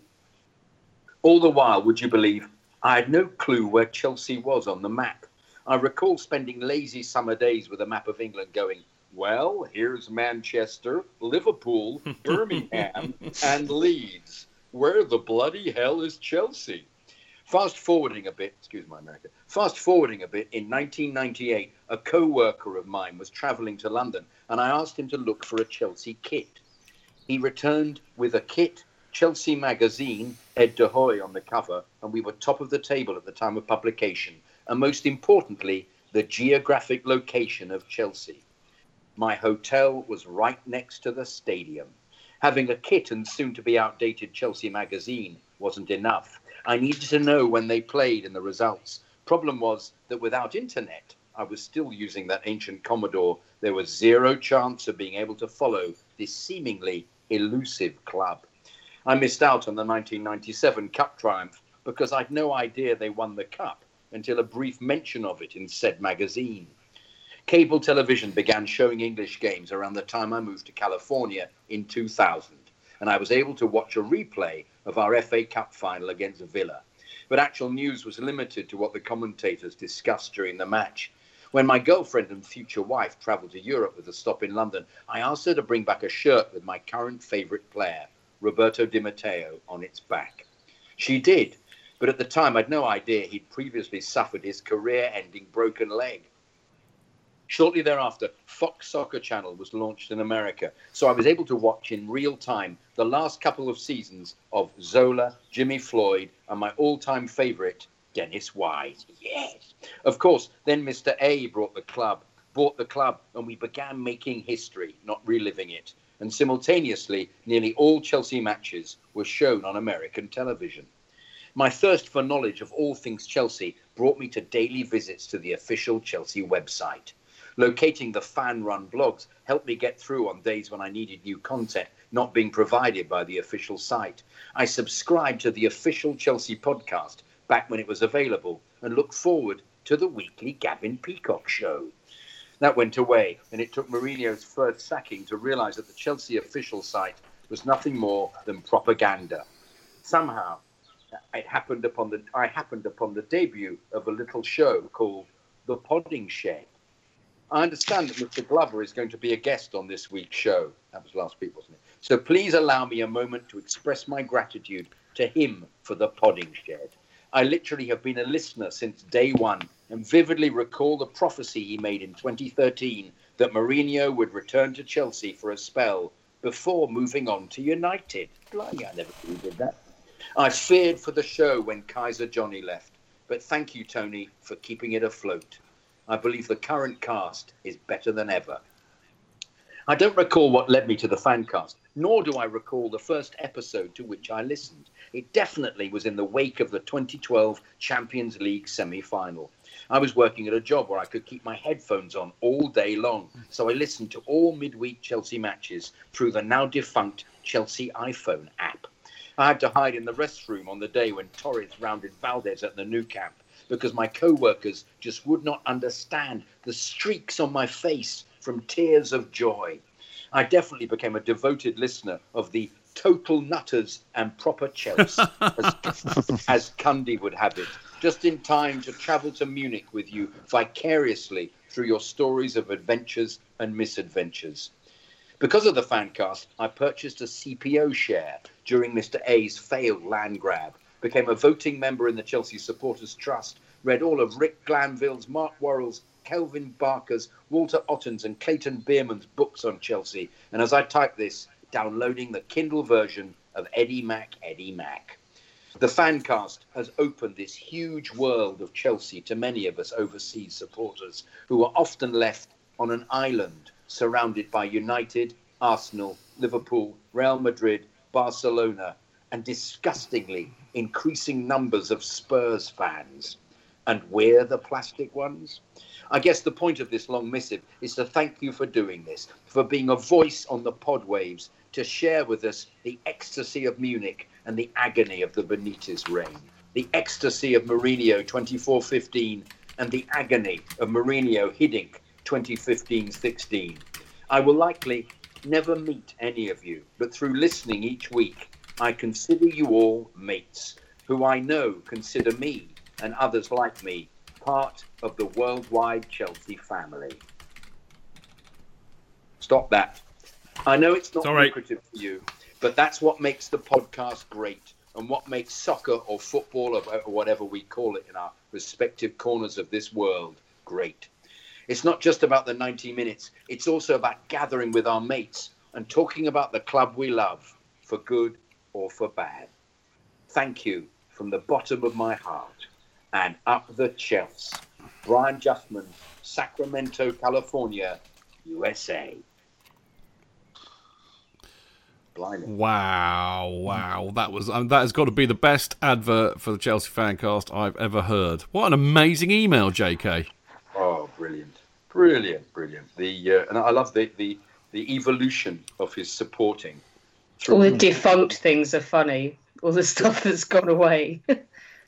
Well, there's a good question, Alex. I mean, who remembers the Gavin Peacock uh, Chelsea sermon? Sorry, podcast. Remember that? I saw his comment Wow. about the club website being propaganda when he realised this as well. Yeah, yeah, yeah, yeah. What an, I, I, I, I'm really speechless, uh, Brian. Apart from to say thank you so much from all of us. I mean, what more can you add to that? I mean, I'm just so I'm just so pleased that we have clearly touched a nerve for you, and it really humbles me that, that we've done that. And uh, wow, I just thank you, thank you so much. We really appreciate that. You're getting he's getting love on Mixlr, by the way. I should read a few of these out, Jonathan. Andy Silverman says one of the best emails ever, absolutely brilliant. Please take a bow. And Bob Ouzray just simply says, "Fucking brilliant email." And I think he nails it with that. Uh, there you go. So I've got um, something in common with him with the repulsed by Ga- Gary Mabbutt thing. That's like my earliest football domestic memory is the FA Cup final in '91 between Spurs and Forest. And my dad, who hated football, caught me jumping up and down on a pro set card of Gary Mabbutt's face and said, "You're being a hooligan. This is why you don't watch football." And I said, um, "I think my response was, if you watch, you'd understand. It's Spurs." And I think I was Yeah. six. Was about six. I think So, actually, I'm amazed he didn't say to you, "You're being a hooligan." Is that why you support Chelsea? To be honest, but you know, hey ho. Right, um, we got a few pluggeroonies to do, which we normally do at this stage of the show, and uh, and then uh, in part four we've got more of your emails coming up. There's some crackers as well, but very very quickly, um, my weekly plug for the Chelsea Supporters Trust, and uh, I'm bound to say, be like Brian, become a voting member. Uh, it's only five quid, uh, and of course, uh, you get to vote. Uh, there will be, of course, the annual elections coming up in August around the beginning of the season, uh, kicked off by the AGM, which will be on the first uh, weekend of the season. So if you want to vote in those, then you need to be a voting member. And that's easy to do. You pay five quid and you can sign up at chelseasupporterstrust.com. And talking of which, um, there, well, if you are a member, um, whether you're non-voting or voting, the membership survey, the annual survey, should have dropped into your email box uh, last week, I believe. So get on it and fill that in. It's absolutely massively vital that you do because a, well done, Jonathan. I filled mine in. Uh, it's really important because it means that you know, a the board can take on board what you are saying in your responses, which kind of forms our policy and our motions for the next year ahead. And secondly, we present that to the club in full. I mean, the whole lot, unedited. We give it to them, you know, absolutely straight uh, in the meeting that we usually have with them when it comes out, kind of end of August, beginning of September. So please, please, please, if you've received it, do fill it in. It's quite a biggie. I mean, there's 40 odd questions and it takes a good 20 minutes to fill in. But honestly, it's worth. It's really important to us, and it's kind of one of the reasons why. Uh, you know, we do what we do because we, we get to hear what you have to say. So there we go. The other thing is, in line with what we said a while ago, um, we're moving our membership renewals to to the to the first of June, so that everybody renews on the same day. unless, of course, you're already paying a kind of a a repeat subscription on PayPal, in which case you kind of leave that as it is. But if you're not doing that, if you pay another way, uh, a do a kind of repeatable subscription via PayPal. But other than that, everybody will now renew on the first of June, and you'll be getting some notice about that uh, hopefully this week, just to remind you. Um, Brian, of course, also mentioned that he'd bought a CPO share because he listened to this show, which is great advice again. So if you want to own a little bit of Chelsea and protect the future of the club, go and buy a share in the Chelsea pitch owners who own the freehold of Stamford Bridge and whose aim, of course, is to ensure that Chelsea Football Club will remain playing football at Stamford Bridge forever. So, in order to do that, you need to pay around 100 quid, and you can email info at chelseapitchowners.com or check out chelseafc.com forward slash fans forward slash Chelsea hyphen pitch hyphen owners, and you can follow them uh, at pitch owners. They also allow you to buy a share in instalments. So if you haven't got a spare 100 quid around, you can do it kind of monthly. So it's a very good way to do it. Now, it's uh, end of the season, which can mean only one thing that there'll be lots of books coming out. And the first one is from a little friend of ours who happens to be on the show. You've got your book coming out, haven't you, Alex? I have at the end of the week, which is massively exciting. So it's all the blogs from the season, but then there's some retrospective articles in there. There's one about Conte. There's some player reviews, and there is a my top 10 moments, but I think I might raise it to 12 that define our season, and a Premier League review as well, where I'll just make fun of everybody we don't like. Lovely. So there'll be added bits then, added specialness. Yes, there's six new articles, and you'll have all of the blogs in one place. And where do we get this fantastic book from? It'll be on Amazon. So there's an ebook version, and they'll be doing a paperback version as well. So, but I'll put a link out on the Twitter account anyway as soon as it goes live. Um, because Okay. as Marco keeps pointing out, for some stupid effing reason, um, Mesut Ozil has been top of the Chelsea chart on Amazon for months now, and we need to get his bog-eyed face out the way. Mark said he was above him for a few weeks. His book comes out on the 13th of June as well about Antonio Conte, and we need to get this Arsenal twonk off of the Chelsea listings. Why? lines. Why? He, why is he on the Chelsea listings? Uh, do you know? Having dealing with them for the other books, Amazon are just dicks. They don't even check with the publisher about what's going on. They had my book for sale in April when it was never even going to be handed in to May. They they try and get on people's catalogues and things so quickly that they don't actually update and put the correct information on. Which is why sometimes when you order something on Amazon and you think that's the day I'm going to get that book, it can be like another six weeks because actually they never asked the publisher if that date was accurate, if it was a holding date, and it, they must have done something. But some twat has listed it under the Chelsea category, and no one at Amazon cares. Okay, right. Now the other thing is you've got a sponsored walk coming in, uh, coming up in November. So give that a quick plug. Yes, we're walking from the Dead Sea to Petra. Um, takes eight days across the desert in Jordan, and it's for Veterans in Action, which is that charity that's often outside Stamford Bridge. Um, I'm putting a link in the chat room now, but if you could sponsor us, it would be much appreciated. For those of you who are in Mixlr, the uh, link to Alex's sponsored walk is in Mixlr now, and if she puts it on the Chelsea Fancast Twitter page, I will retweet it. How does that sound? Or you can search the Blue Trekkers on Virgin Giving because we don't Lovely. use Just Giving because they take people's money and Virgin give That's everything true. to your cause. So They do indeed. Although their site's crap because I had to do something like that this week, but that's another story. Mm. Right. Talking of talking of books, uh, as Alex said, Marco, our great friend Mark Worrall, uh, has got a book coming out uh, which goes into the granular detail of this season, and it is called quite appropriately the Italian Job. So no doubt that will be out soon. Best place to go, go and get that, no doubt, will be 13th of Amazon. June, he said. Thank you. 13th of June. But that'll be out uh, on Amazon and, of course, gate17.co.uk, which is where all of Mark's books can be found. And, of course, uh, a timely reminder that the Eddie Mac Eddie Mac book is out, which we, we talked a lot about over the last few weeks. Uh, I haven't started reading it yet, um, but I've got my signed Eddie Mac copy, which I'm treasuring. Um, but you can get that uh, again from gate17.co.uk. And I, I, I mean, I, I haven't read it yet, as, as I freely admit, but I'm being told by those that have that it is just absolutely blinding. So get on that. Uh, and talking of books, um, our great friend Tim Rolls has still got his crowdfunding campaign so that we can get Tim's book published, and it is going to be called Diamonds, uh, Dynamos, and Devils, and it's due out in autumn 2017 again on Gate 17 Books. Um, but you'll get nowhere if you do not go and pledge that you will buy this book, uh, and you have to do it soon. Uh, uh, forgive me, I can't remember when um, the end date for that campaign is, but I suspect it's quite soon. So if you haven't pledged yet, uh, and it's about 25 quid if you're in the UK, 30 quid, 35 quid if you're overseas. But uh, you need to go to kickstarter.com forward slash projects forward slash Tim Rolls forward slash diamonds hyphen dynamos hyphen and hyphen devils. Um, but please do that because I mean I know how long Tim's been working on this and it is going to be a fantastic book. Um, Jonathan, I know, can't wait for that because he remembers that it very well. Uh, so please go and pledge. Sorry, sorry, Jonathan. No, I just agreed with you. Just said absolutely. Yep. Yeah. So anyway, get in, get in there and pledge uh, to buy Tim's book, and we can get it published with pickies and things, which would be great. Um, Okie doke. Uh, we are going to go to a very, very quick break, and after that, we've got more of your fantastic emails uh, for the last time this season. It makes me a bit sad. But anyway, part four coming up.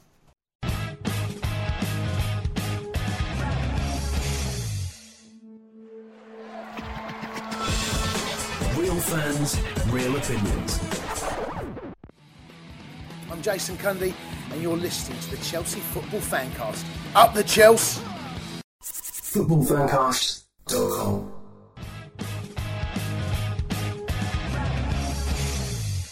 Welcome back. I'm Stamford Chidge, uh, and you are listening to the last part of the final show of the Chelsea Fancast season. I feel like sad funereal music is playing in my head as I say that. Uh, but it's been great fun, as always. Uh, and to round it off, what better way to round it off than a few more emails from our mates, Jonathan? Fantastic. Here's one from uh, Dan Lundberg underscore. well done. Thank you.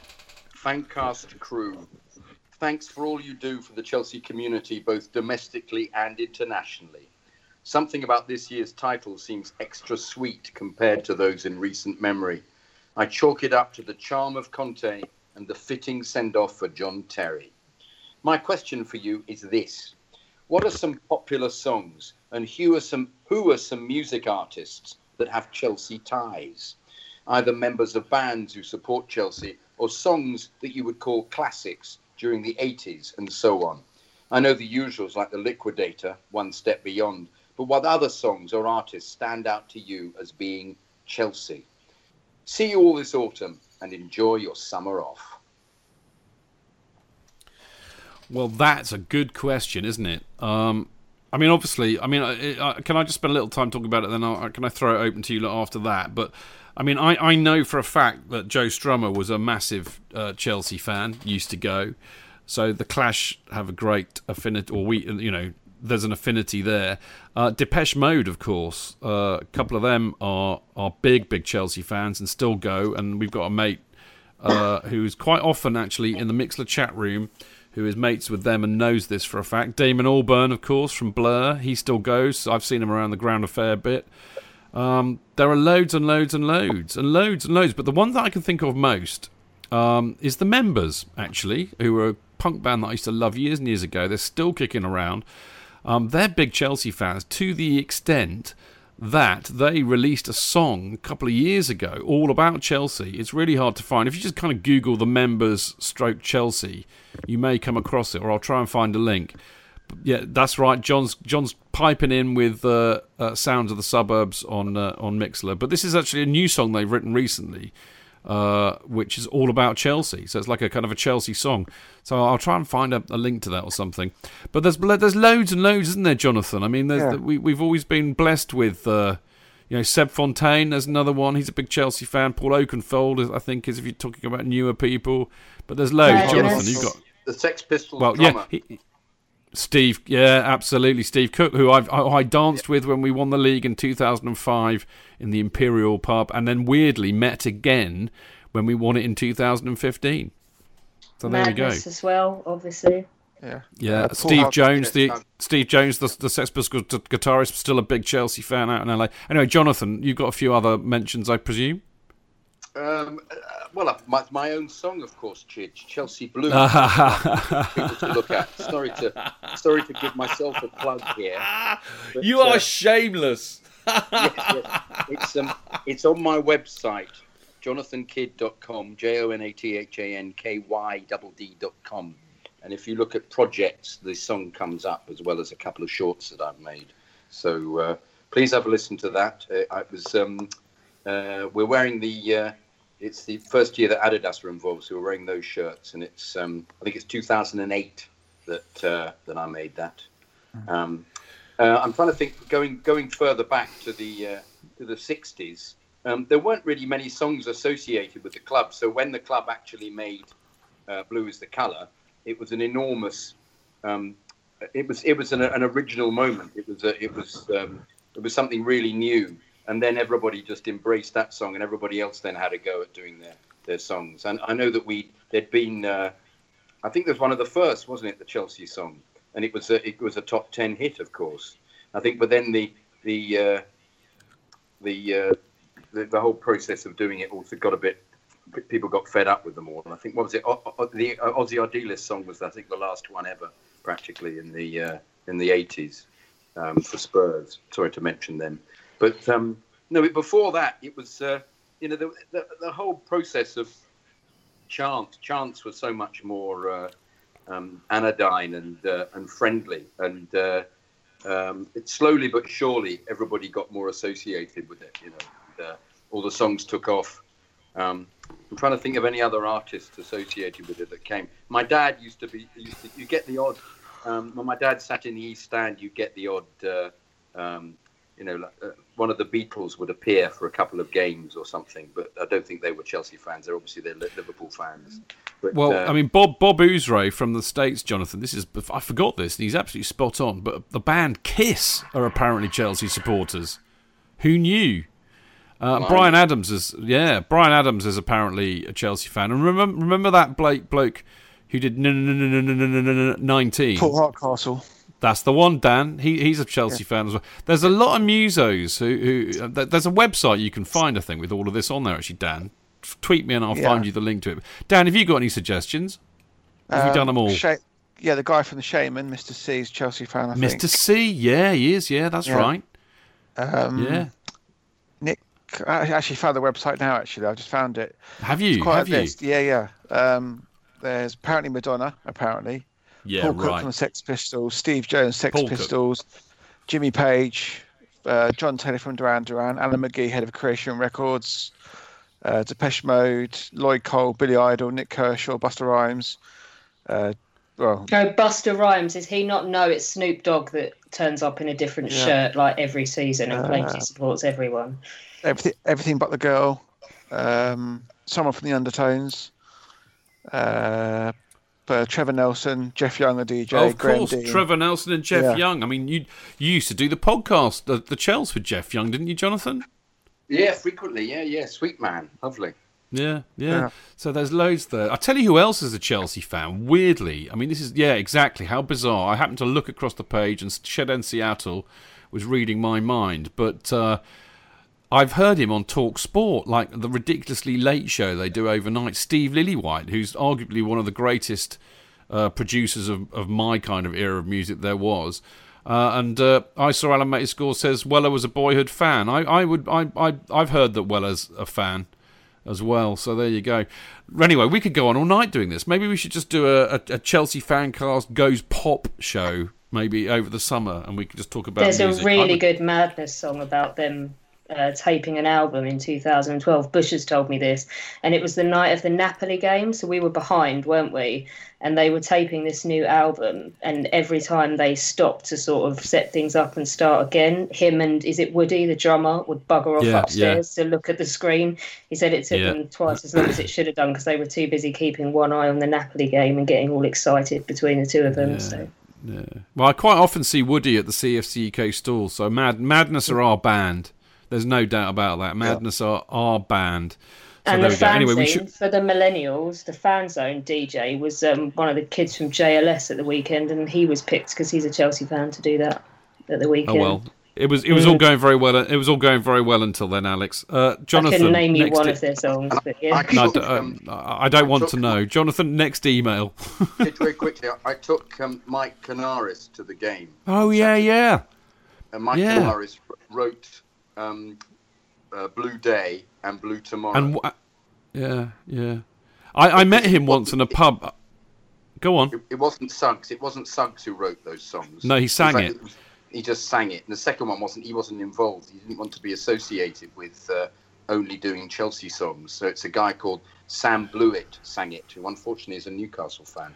But And of uh, course, we I'm should we, actually- we should. I'm actually singing Chidge on. Um, You are. on You've told me this. Yeah. Day. I've told you this. Yeah, yeah. I'm singing You- you- you- Chelsea, Chelsea, Chelsea. We should, of course, we should, of course, mention uh, the infamous Billy Bluebeat, uh, who is also known as the Blue Blagger, who was also known as the owner of CFC UK, who's done a few Chelsea songs. Actually, you can find them on iTunes. Weirdly, um, come on, let's do this other email because we're we're waffling on and we've got loads to get Phil through. Monday. This is from Phil Monday. Dear Chidge and the team, thanks again for all the hard work putting the podcasts out again this season.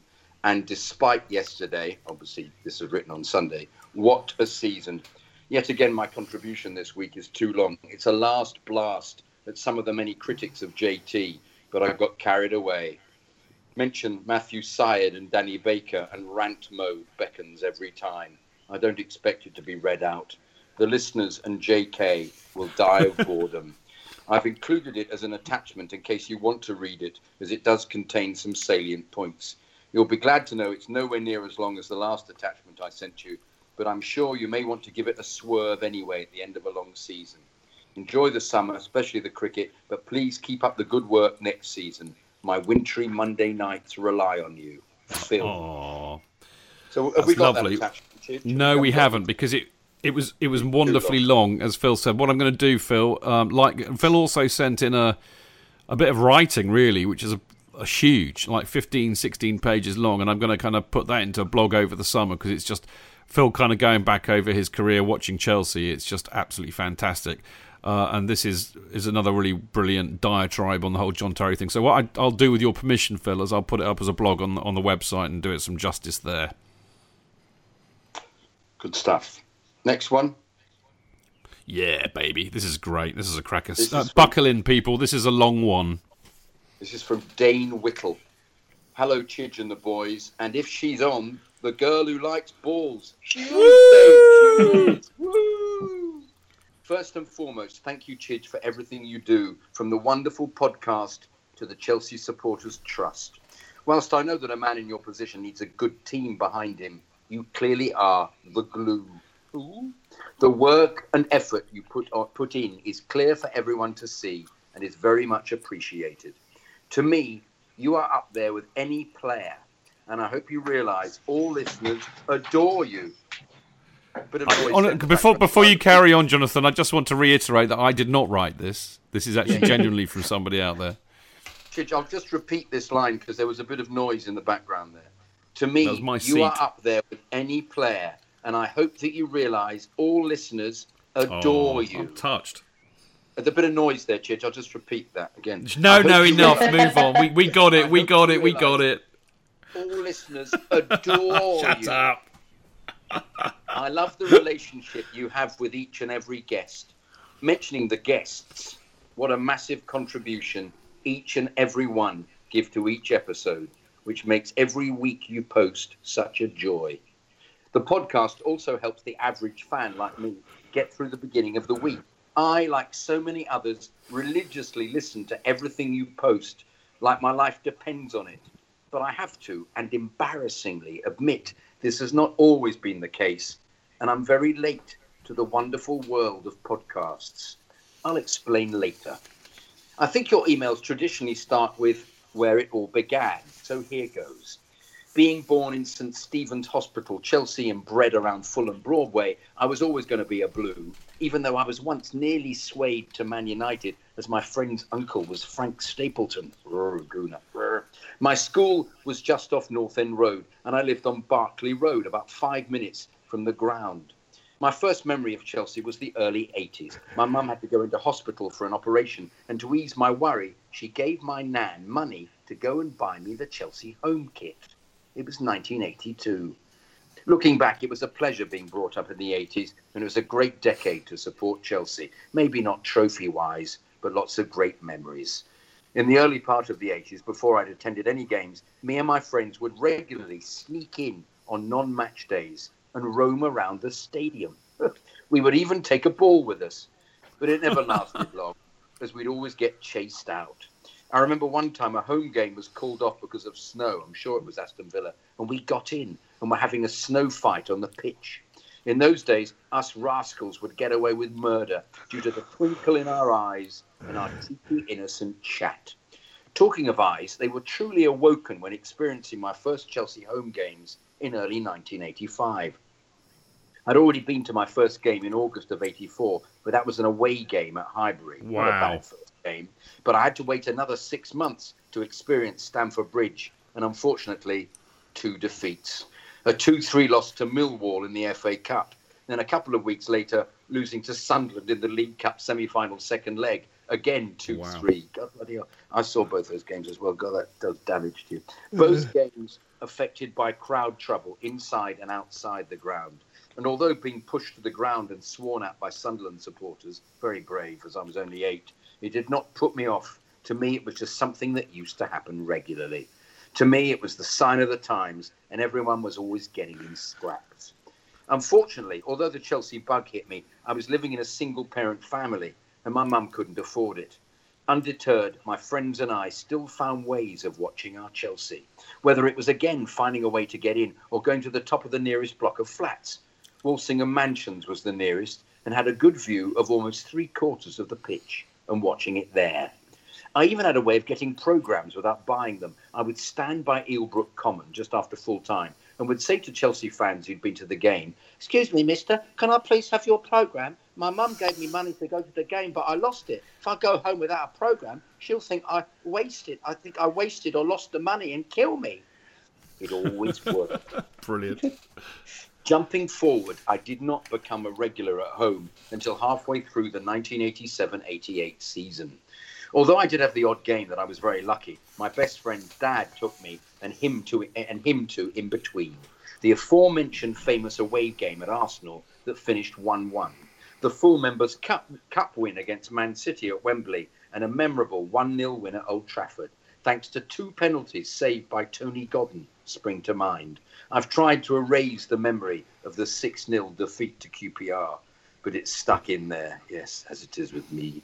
After that fateful 1987 88 playoff relegating season, I didn't look back. I was regularly going to home and away matches in the following 1988 89 Division Two championship winning season, which still might be my, my most favourite. It was from then on that it was for me and that it was for me and my life eventually becoming a season ticket holder. It was a relationship that has not broken, nearly though, and very heavily tested, but not broken, especially after some of those early defeats. I remember a three game losing streak where we lost to Wimbledon 5 2, then QPR 4 2, then Liverpool again 5 2. And the following season going up to Forest to see us lose 7 0. Times like that, like that make the recent years and achievements so fulfilling. I went from shed boy to the benches, back to the shed, to being a season ticket holder in Matthew Harding. Then, as the years came along with marriage and children, I transferred my season ticket to the family section with my own versions of the next generation. I've seen some lows, but man, I'm enjoying the highs we've all witnessed in recent years under the Roman era. I will leave the criticisms and the jealousy to the rivals because it's the last thing on my mind while celebrating and witnessing league, and cup wins that has included me dancing around Munich and swaying around Amsterdam. Stepping sideways for a paragraph, I remember a previous email you received. I think it was stating unusual places you might have bumped into Chelsea players. Well, I have a few, but also a few that can't be read out, but that's for another day. Cundy buying a few friends and I a couple of cans of Coke on the King's Road. Another time, I was lying on a treatment table at Luton Town, and the physio said to me, Are you okay? As your body feels very cold. I said, Yeah, I'm fine. It's just my, my boyhood hero has just walked in. Kerry Dixon had appeared. Mickey Droy kicking me up in the air during training at Kingstonian after I nutmegged him, but coming respectfully down. A more sombre one, speaking to Frank Leboeuf the morning after the cup loss to Bolton that was followed by the terrible events of that fatal helicopter crash. I soon realised that Frank had no idea Matthew Harding had unfortunately died, and the first he'd heard about it was from me. Jumping forward again and to recent times and last season and to how I found podcasts.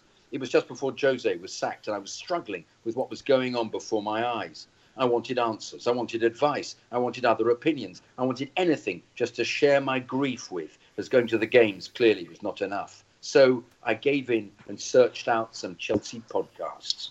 I'd never shown any interest in podcasts, but to be fair, I'd no real knowledge about them. I presume they were just full of know all nothings, and in my stubborn, arrogant opinion, I was a know it all. And how could a podcast help me or tell me anything I did not already know? However, to my surprise, I found a few, but after a few listens, it was obvious the ones that clearly stood out, head and shoulders above the rest. I soon realized how wrong I was about podcasts, and the hosts and the guests were just like me proper fans, supporters, all with one love our Chelsea. How the fuck did I get through all those years without listening? To be honest, I do see other podcasts on the side. Those London, London is Blue Boys, as you know, are dedicated, knowledgeable, and very likable. But I would be lost without my first discovery, you guys. What this email comes down to me down to is me wanting to show my appreciation by buying you and the guys a drink, as you've made life and dealing with results so much more manageable. The plan was to tweet you and find out where you'd be drinking on Sunday, come and meet you and have a few drinks. Unfortunately, my plans changed, and my time at the bridge on Sunday has now been cut short, and being stuck with two young teenagers hasn't helped. So that leaves me in a position I, w- I was in recently when the London in Blues guy, London is Blue guys were in town and you were all meeting up in the Atlas pub. I was desperate to come and meet everyone, and even more regretful when I saw the turnout. But unfortunately, I myself had just got back from a family holiday to the States, so it didn't work out. I contacted Nick, explained how I would have loved to have met them, and although I couldn't, I still wanted to buy them a drink. I arranged through the pub to buy them a few drinks, and that's the option I wanted to take with you guys. No pride. No, it's fine. No stubbornness. Just the name of the pub you'll be drinking in.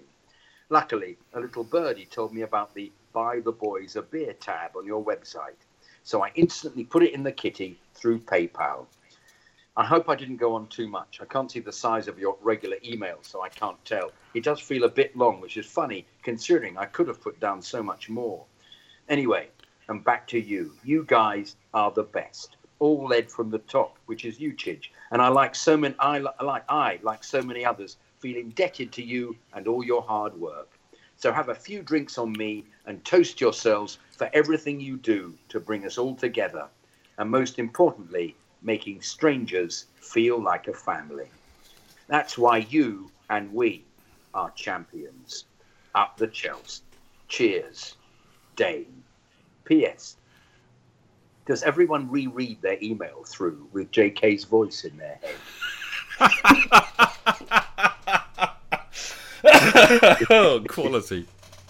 Oh, John, uh, what, what can you say, Jonathan? What can you say after hearing an email like that? Well, it's his life, isn't it? It's his life as a Chelsea fan. It's fantastic. It's. Uh, I love the fact that he's he's written it all out. It's just great, isn't it? And so many of the. What I, also, what I love is the fact that there are so many of those memories that that we've got as well, which Yeah. is just so lovely, isn't it? You find yourself you've got so much in common with somebody Yeah. that has just sent you a mail. It's wonderful. But that because I remember that those three defeats he's mentioned there, two three to Millwall, I was there. Um, Sunderland, the League Cup semi-final, I was there. Um, uh, and the crowd trouble, I remember all of that.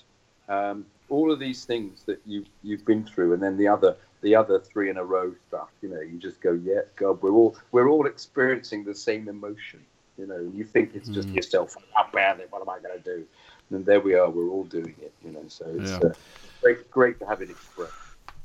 I, I think I think you've hit the nail on the head there, Jonathan. Actually, and I think that's the lovely thing about you know we do this show because we love doing this show, and I know I know a lot of people love it too, and, and, and that's kind of what makes it worthwhile. But actually, we've been so lucky, and we've got to know uh, a lot of people. Um, you know, from all over the place, all over the world, really, and, and and actually, we're all completely different. We all come from different walks of life and everything, but actually, we're all united by one thing, and that is a huge passion for Chelsea and a love of, of, of the club and everything about it, and, and that kind of spread. You know, it's it's you know it's weird, isn't it? Because I often think about this. You know, I, I am more forgiving of of Chelsea friends than I am of any other humans. you know, you know, I, I, you know what I mean. It, it, it's that bond that's created, and it, it doesn't. You know, uh, quite, often we go around being quite judgmental about life, the universe, and everything. But when it comes to Chelsea people, I just, you know, you're Chelsea. I don't care. It's as simple as that. And I think that that that email really epitomises that. I should also say. Um, not just to Dane. Dane was ridiculously, unbelievably, fantastically generous with, with he donated some money into the buy the boys a beer uh, tab, but uh, many other people have done throughout the season. So it's it's a fantastic opportunity for me to say. Um, thank you very, very, very much. It's all unnecessary. You don't, you know, the, the, nobody's ever under any obligation to do so. But if you feel that you wish to to do that, then obviously I'm going to just say thank you. It's very kind of you. Um, Where's the mention of got- the gin though? yeah, but by the by the girl at gin. we need to do it. Yeah, but we, what you may or may not know, if you go onto our website, Alex, on uh, on on the second, I don't know where it is. It's on there somewhere. There's a little kind of audio clip and a PayPal account button, and it says "Buy the boys a beer." And if you play it, it says "Buy the boys a beer, buy the boys a beer." If you don't buy the boys a beer, we'll slap you around the ear. Oi! Which is all sung by me and Stu and Cheltal and Martin uh, many many You're years so ago cool. and we used to sing it on the show every week, and uh, and lost listeners as a result. I remember one somebody wrote a really shitty review on iTunes, absolutely eviscerating me and the show, and saying how awful and a bunch of plastics we were, and the fact that we would beg people for beer. I don't think he got the point somehow. um. Anyway, you got anything got got anything to add to that wonderful email, Alex? Oh, it's brilliant. It's because obviously I'm like not because I'm younger than you lot. I don't know about that. So hearing somebody talk about all that, that was brilliant. That was because that's all stuff that I never got to experience, and Mm. Yeah. also it just makes makes you realise just how ungrateful some people are. Like those Arsenal fans, oh, that's the least they could do, winning us a trophy. And you just think, oh, all the years that you can go through. Like my friend's dad, he is he was a total glory hunter. He went to his first game in 1956 because we'd just won the league, and he had to wait half a century to see us Yeah. win the league again. And he still Yeah. goes every game. He was with us at Wembley. I call him dad as well now. And yeah, you're right. You have a whole nother family. And I think I said it about David Luiz, but it could be about anyone. It's kind of because you all support the same football team. You know you're not going anywhere. You know you've got to look these people in the face, even if you don't love them to bits week in, week out. So with some people, it's just like a family. So I've like David Luiz is like that crazy uncle that the kids love, but that you're always worried about how he's going to embarrass you. But you love him because he's family, and that's the true of all the fans as well. It's a it's an odd relationship, but um, I I love think. it. Yeah, I agree with you there. I always feel like that, that that we've created a community, but another word for that, um, you know, we've got a family here, and it's it's what Yeah. it's very special, isn't it, Dan?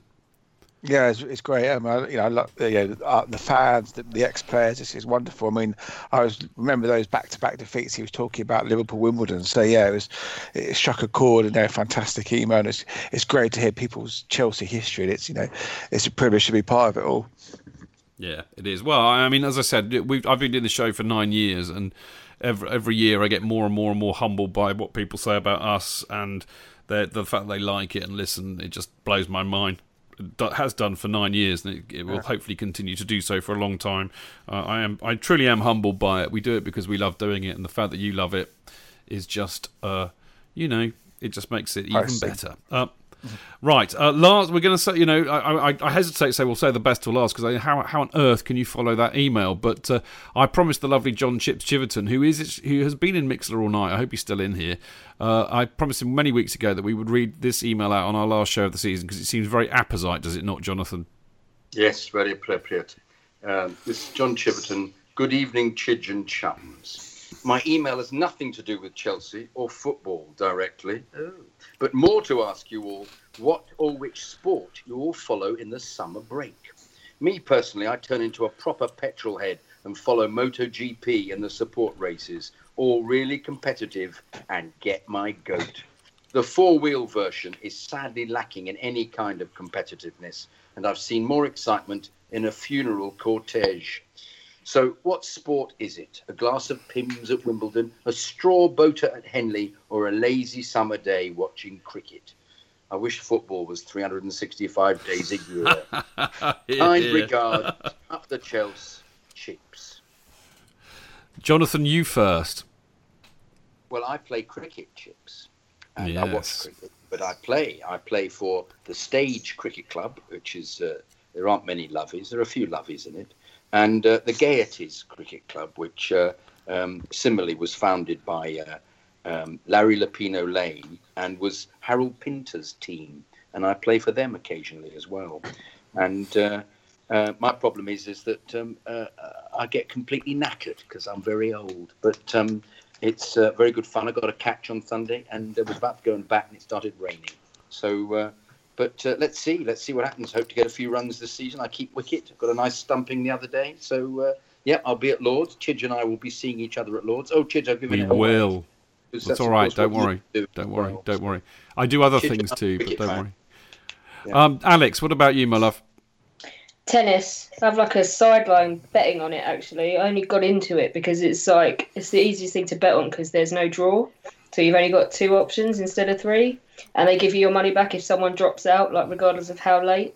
And then I actually really got into tennis, and um, so I had 48, less than 48 hours before. Well, no less than 24 hours. It started the day after the cup final, the French Open, and then we've got Wimbledon, and then just as we get that awful international break we always get at the beginning of September, the US Open starts. So it, it plugs the gaps.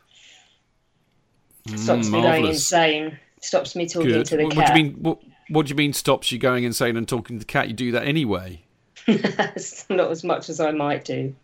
Mrs. Stops me from Slocum. being dragged to uh, IKEA so much as well. Indeed. All right, Dan. What about you, mate? Um, pretty much cricket. That's it. You know, the, the odd game of cricket on that or gardening. That's a sport. So, Gardening. Gardening. Come on, Dan, I give never me the knew. Mrs. Slocum shit, you've got to give him some crap for that. Percy Thrower, we're going to call him. No, no. Who's the gardener? Alan Titchmarsh. Alan Titchmarsh. We'll call him from now on. or Charlie Dimmock. Don't mind. Charlie Dimmock. That's r- isn't that Ray Parlour? You've got much better boobs. Monty Dan. Don. Well, Dan, I never And they knew. I have fine. to be honest. I have to be honest, Dan. I, I since I've moved back to Winchester and I have a garden again, I do I do like a bit of gardening myself. Um, clearly, I don't do the hard work myself. I employ people to do that. Uh, but I, I like enjoying it, and I and I I, Exactly. I bought my miss I bought my missus um, for her, her birthday last year a great big fire pit and a, and a bench with uh, um, you know Sarah Sarah Sarah's bench 50 not out because it was her 50th. So I quite like sitting in in there over a fire pit uh, quite late at night, just chilling out and you know having a glass or a bottle of wine or three. So I do like that. So I, I'm not taking the piss. I'm actually agreeing with you. Um, as Jonathan's already indicated, and as a lot of people will already know, I, I do love I love my cricket and uh, very. I mean, I should really put this in context because you know, Dad and I never did the football thing. Really, I mean, he, he tried, but uh, he took me to Portsmouth and therefore failed. Uh, he redeemed himself by by taking me to Stamford Bridge in 1976, and the rest, as they say, is history. But uh, he never really did the football thing with me. Um, but he did do the cricket thing, and Dad and I have been going to the cricket together oh since about 1978. Uh, and we now have uh, we have we have season tickets at Lords, so uh, uh, you know, which I just absolutely love. Dan came along with me the other year. I see Jonathan there every year we go and we catch up, which is great fun. I've got lots of mates who go, and I absolutely adore that. Not least because it al- allows me to drink for the entire day watching sport, as opposed to just a little bit before and afterwards, like at the football. And in fact, I'm off to the cricket on Thursday to see the see England play Bangladesh with a very good mate of mine at the Oval. So basically, John, my summer will be taken up with watching a lot of cricket, uh, carrying on drinking, and uh, and lying down after the rigours of doing the fancast for nine months. But uh, rest assured, I will be enjoying myself, and I shall be back fully recharged next season. I'm just going to read out a couple of because there's some hilarious red or white says Rocky Mountain Blue, uh, both, and I do like uh, I do like champagne. I'll be honest with you. I drink a lot of champagne at Lords, which is very sounds very naughty, but I like it. You know what can I say? Um, John very kindly says, "Good on you, J.K. Do you remember the old ruffians from Ladbroke Grove?" Yes, I do actually. I do. What- I, but I what are they? Different context. I do a different context. Blimey. Uh, Yeah, it's, you, it's, you uh, stumped him there. It's it's um it, it it's it's somewhere in the back of my mind, but yes, yes, I'd need some help. I need a few more Hmm. uh, uh, key words to remember everything. Okay, and Shed Upper Man says a bit of speedway, sometimes tennis, and the odd bit of baseball on TV. Rocky Mountain Blues says baseball, Colorado Rockies, Leicester, the lovely Leicester, who, for the newbies amongst you, you should understand that uh, Leicester is also known in fancast circles as and Leicester, and he's been listening to this show since we started, really. So, and he says walking footy is fun. Uh, and that's about it. Oh, basically, he says based at the Warwick Castle. Jonathan John uh, Chip says. Does that ring any bells? Yes, yes, yes, yes, yes, yes. I need a couple of names of people, and it'll all come flooding back. I think I may have played for them. I think, to my horror, going back about bloody, it's about thirty years. God save us, help. Yes. Anyway. Mark, Mark Barfoot. Mark Barfoot has just very pointedly said it's nine seventeen p.m. Do love a lock in.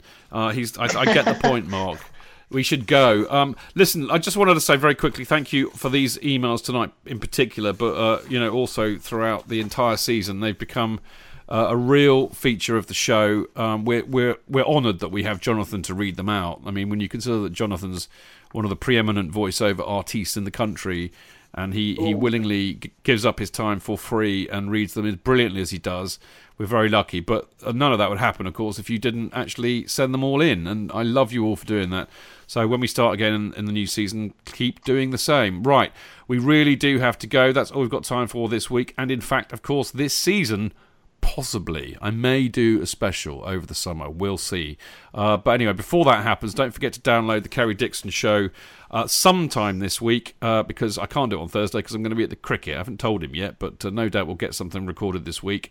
Um, and I'll give the final. Uh, we will give, in fact, the final reaction to Chelsea's defeat to Arsenal in the FA Cup, and we'll have a look back on the season as a whole as well. Right, that will be it, as I said, for the Chelsea Fancast for another season. Massive thanks to the regulars on the show who have been Dan Levine, Clayton Beerman, Mark Worrall, Tony Glover, Sebo Mahoney, Liam Toomey, Oliver Harbord, and of course tonight's guests, which have been Dan Silver and Alex Churchill.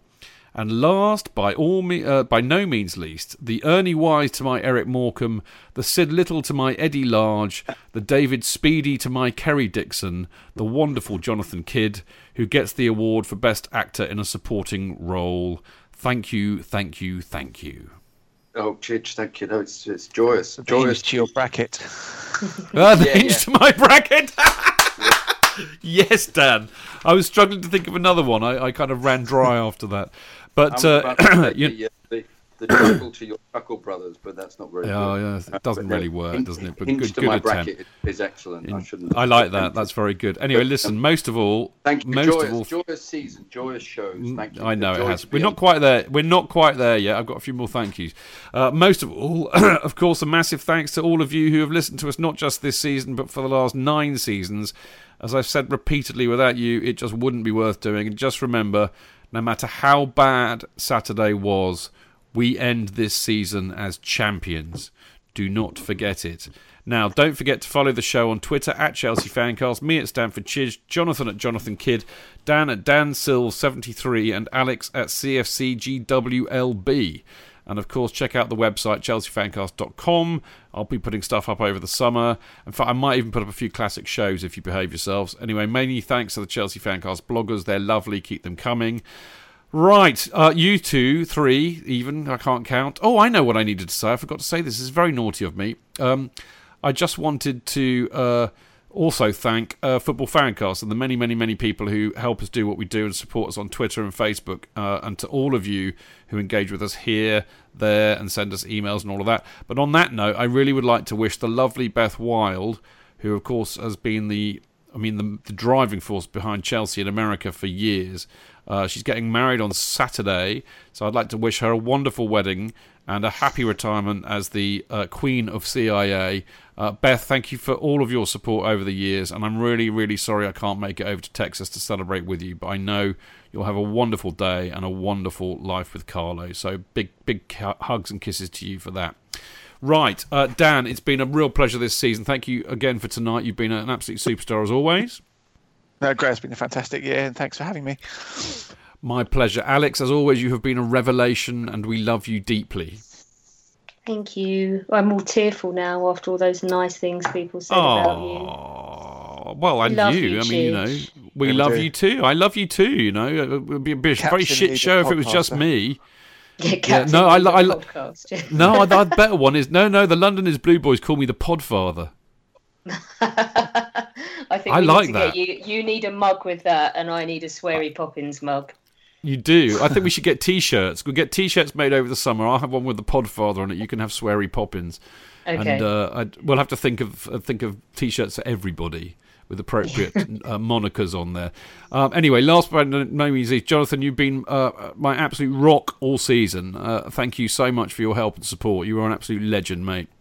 Lovely. My, your Gladstone to my Disraeli. Oh, No, I like that. Okay, That no, all right. really. Might be a bit of highbrow.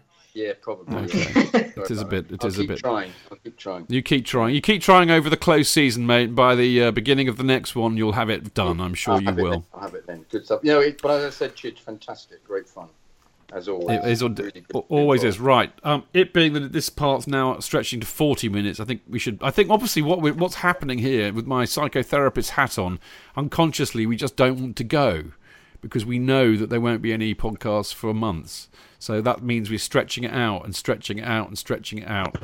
But we really do have to go. I, I, what final word? I just wanted to say to you lot out there: have a great summer, one and all, and we'll, we we will be back next season. Thank you for listening. See you next time. Until then, keep it blue, keep it carefree, and keep it Chels. Up the Chels!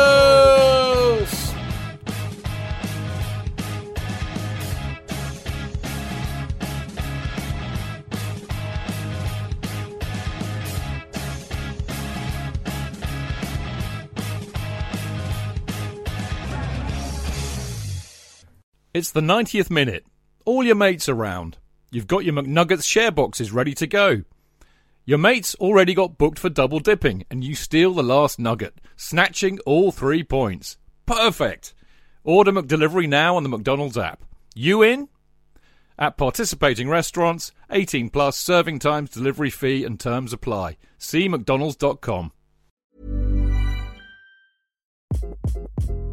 Hi, this is Craig Robinson from Ways to Win, and support for this podcast comes from Invesco QQQ, the official ETF of the NCAA. The future isn't scary, not realizing its potential, however, could be. Just like on the recruiting trail, I've seen potential come in many forms as a coach. Learn more at Invesco.com slash QQQ. Let's rethink possibility. Invesco Distributors, Inc.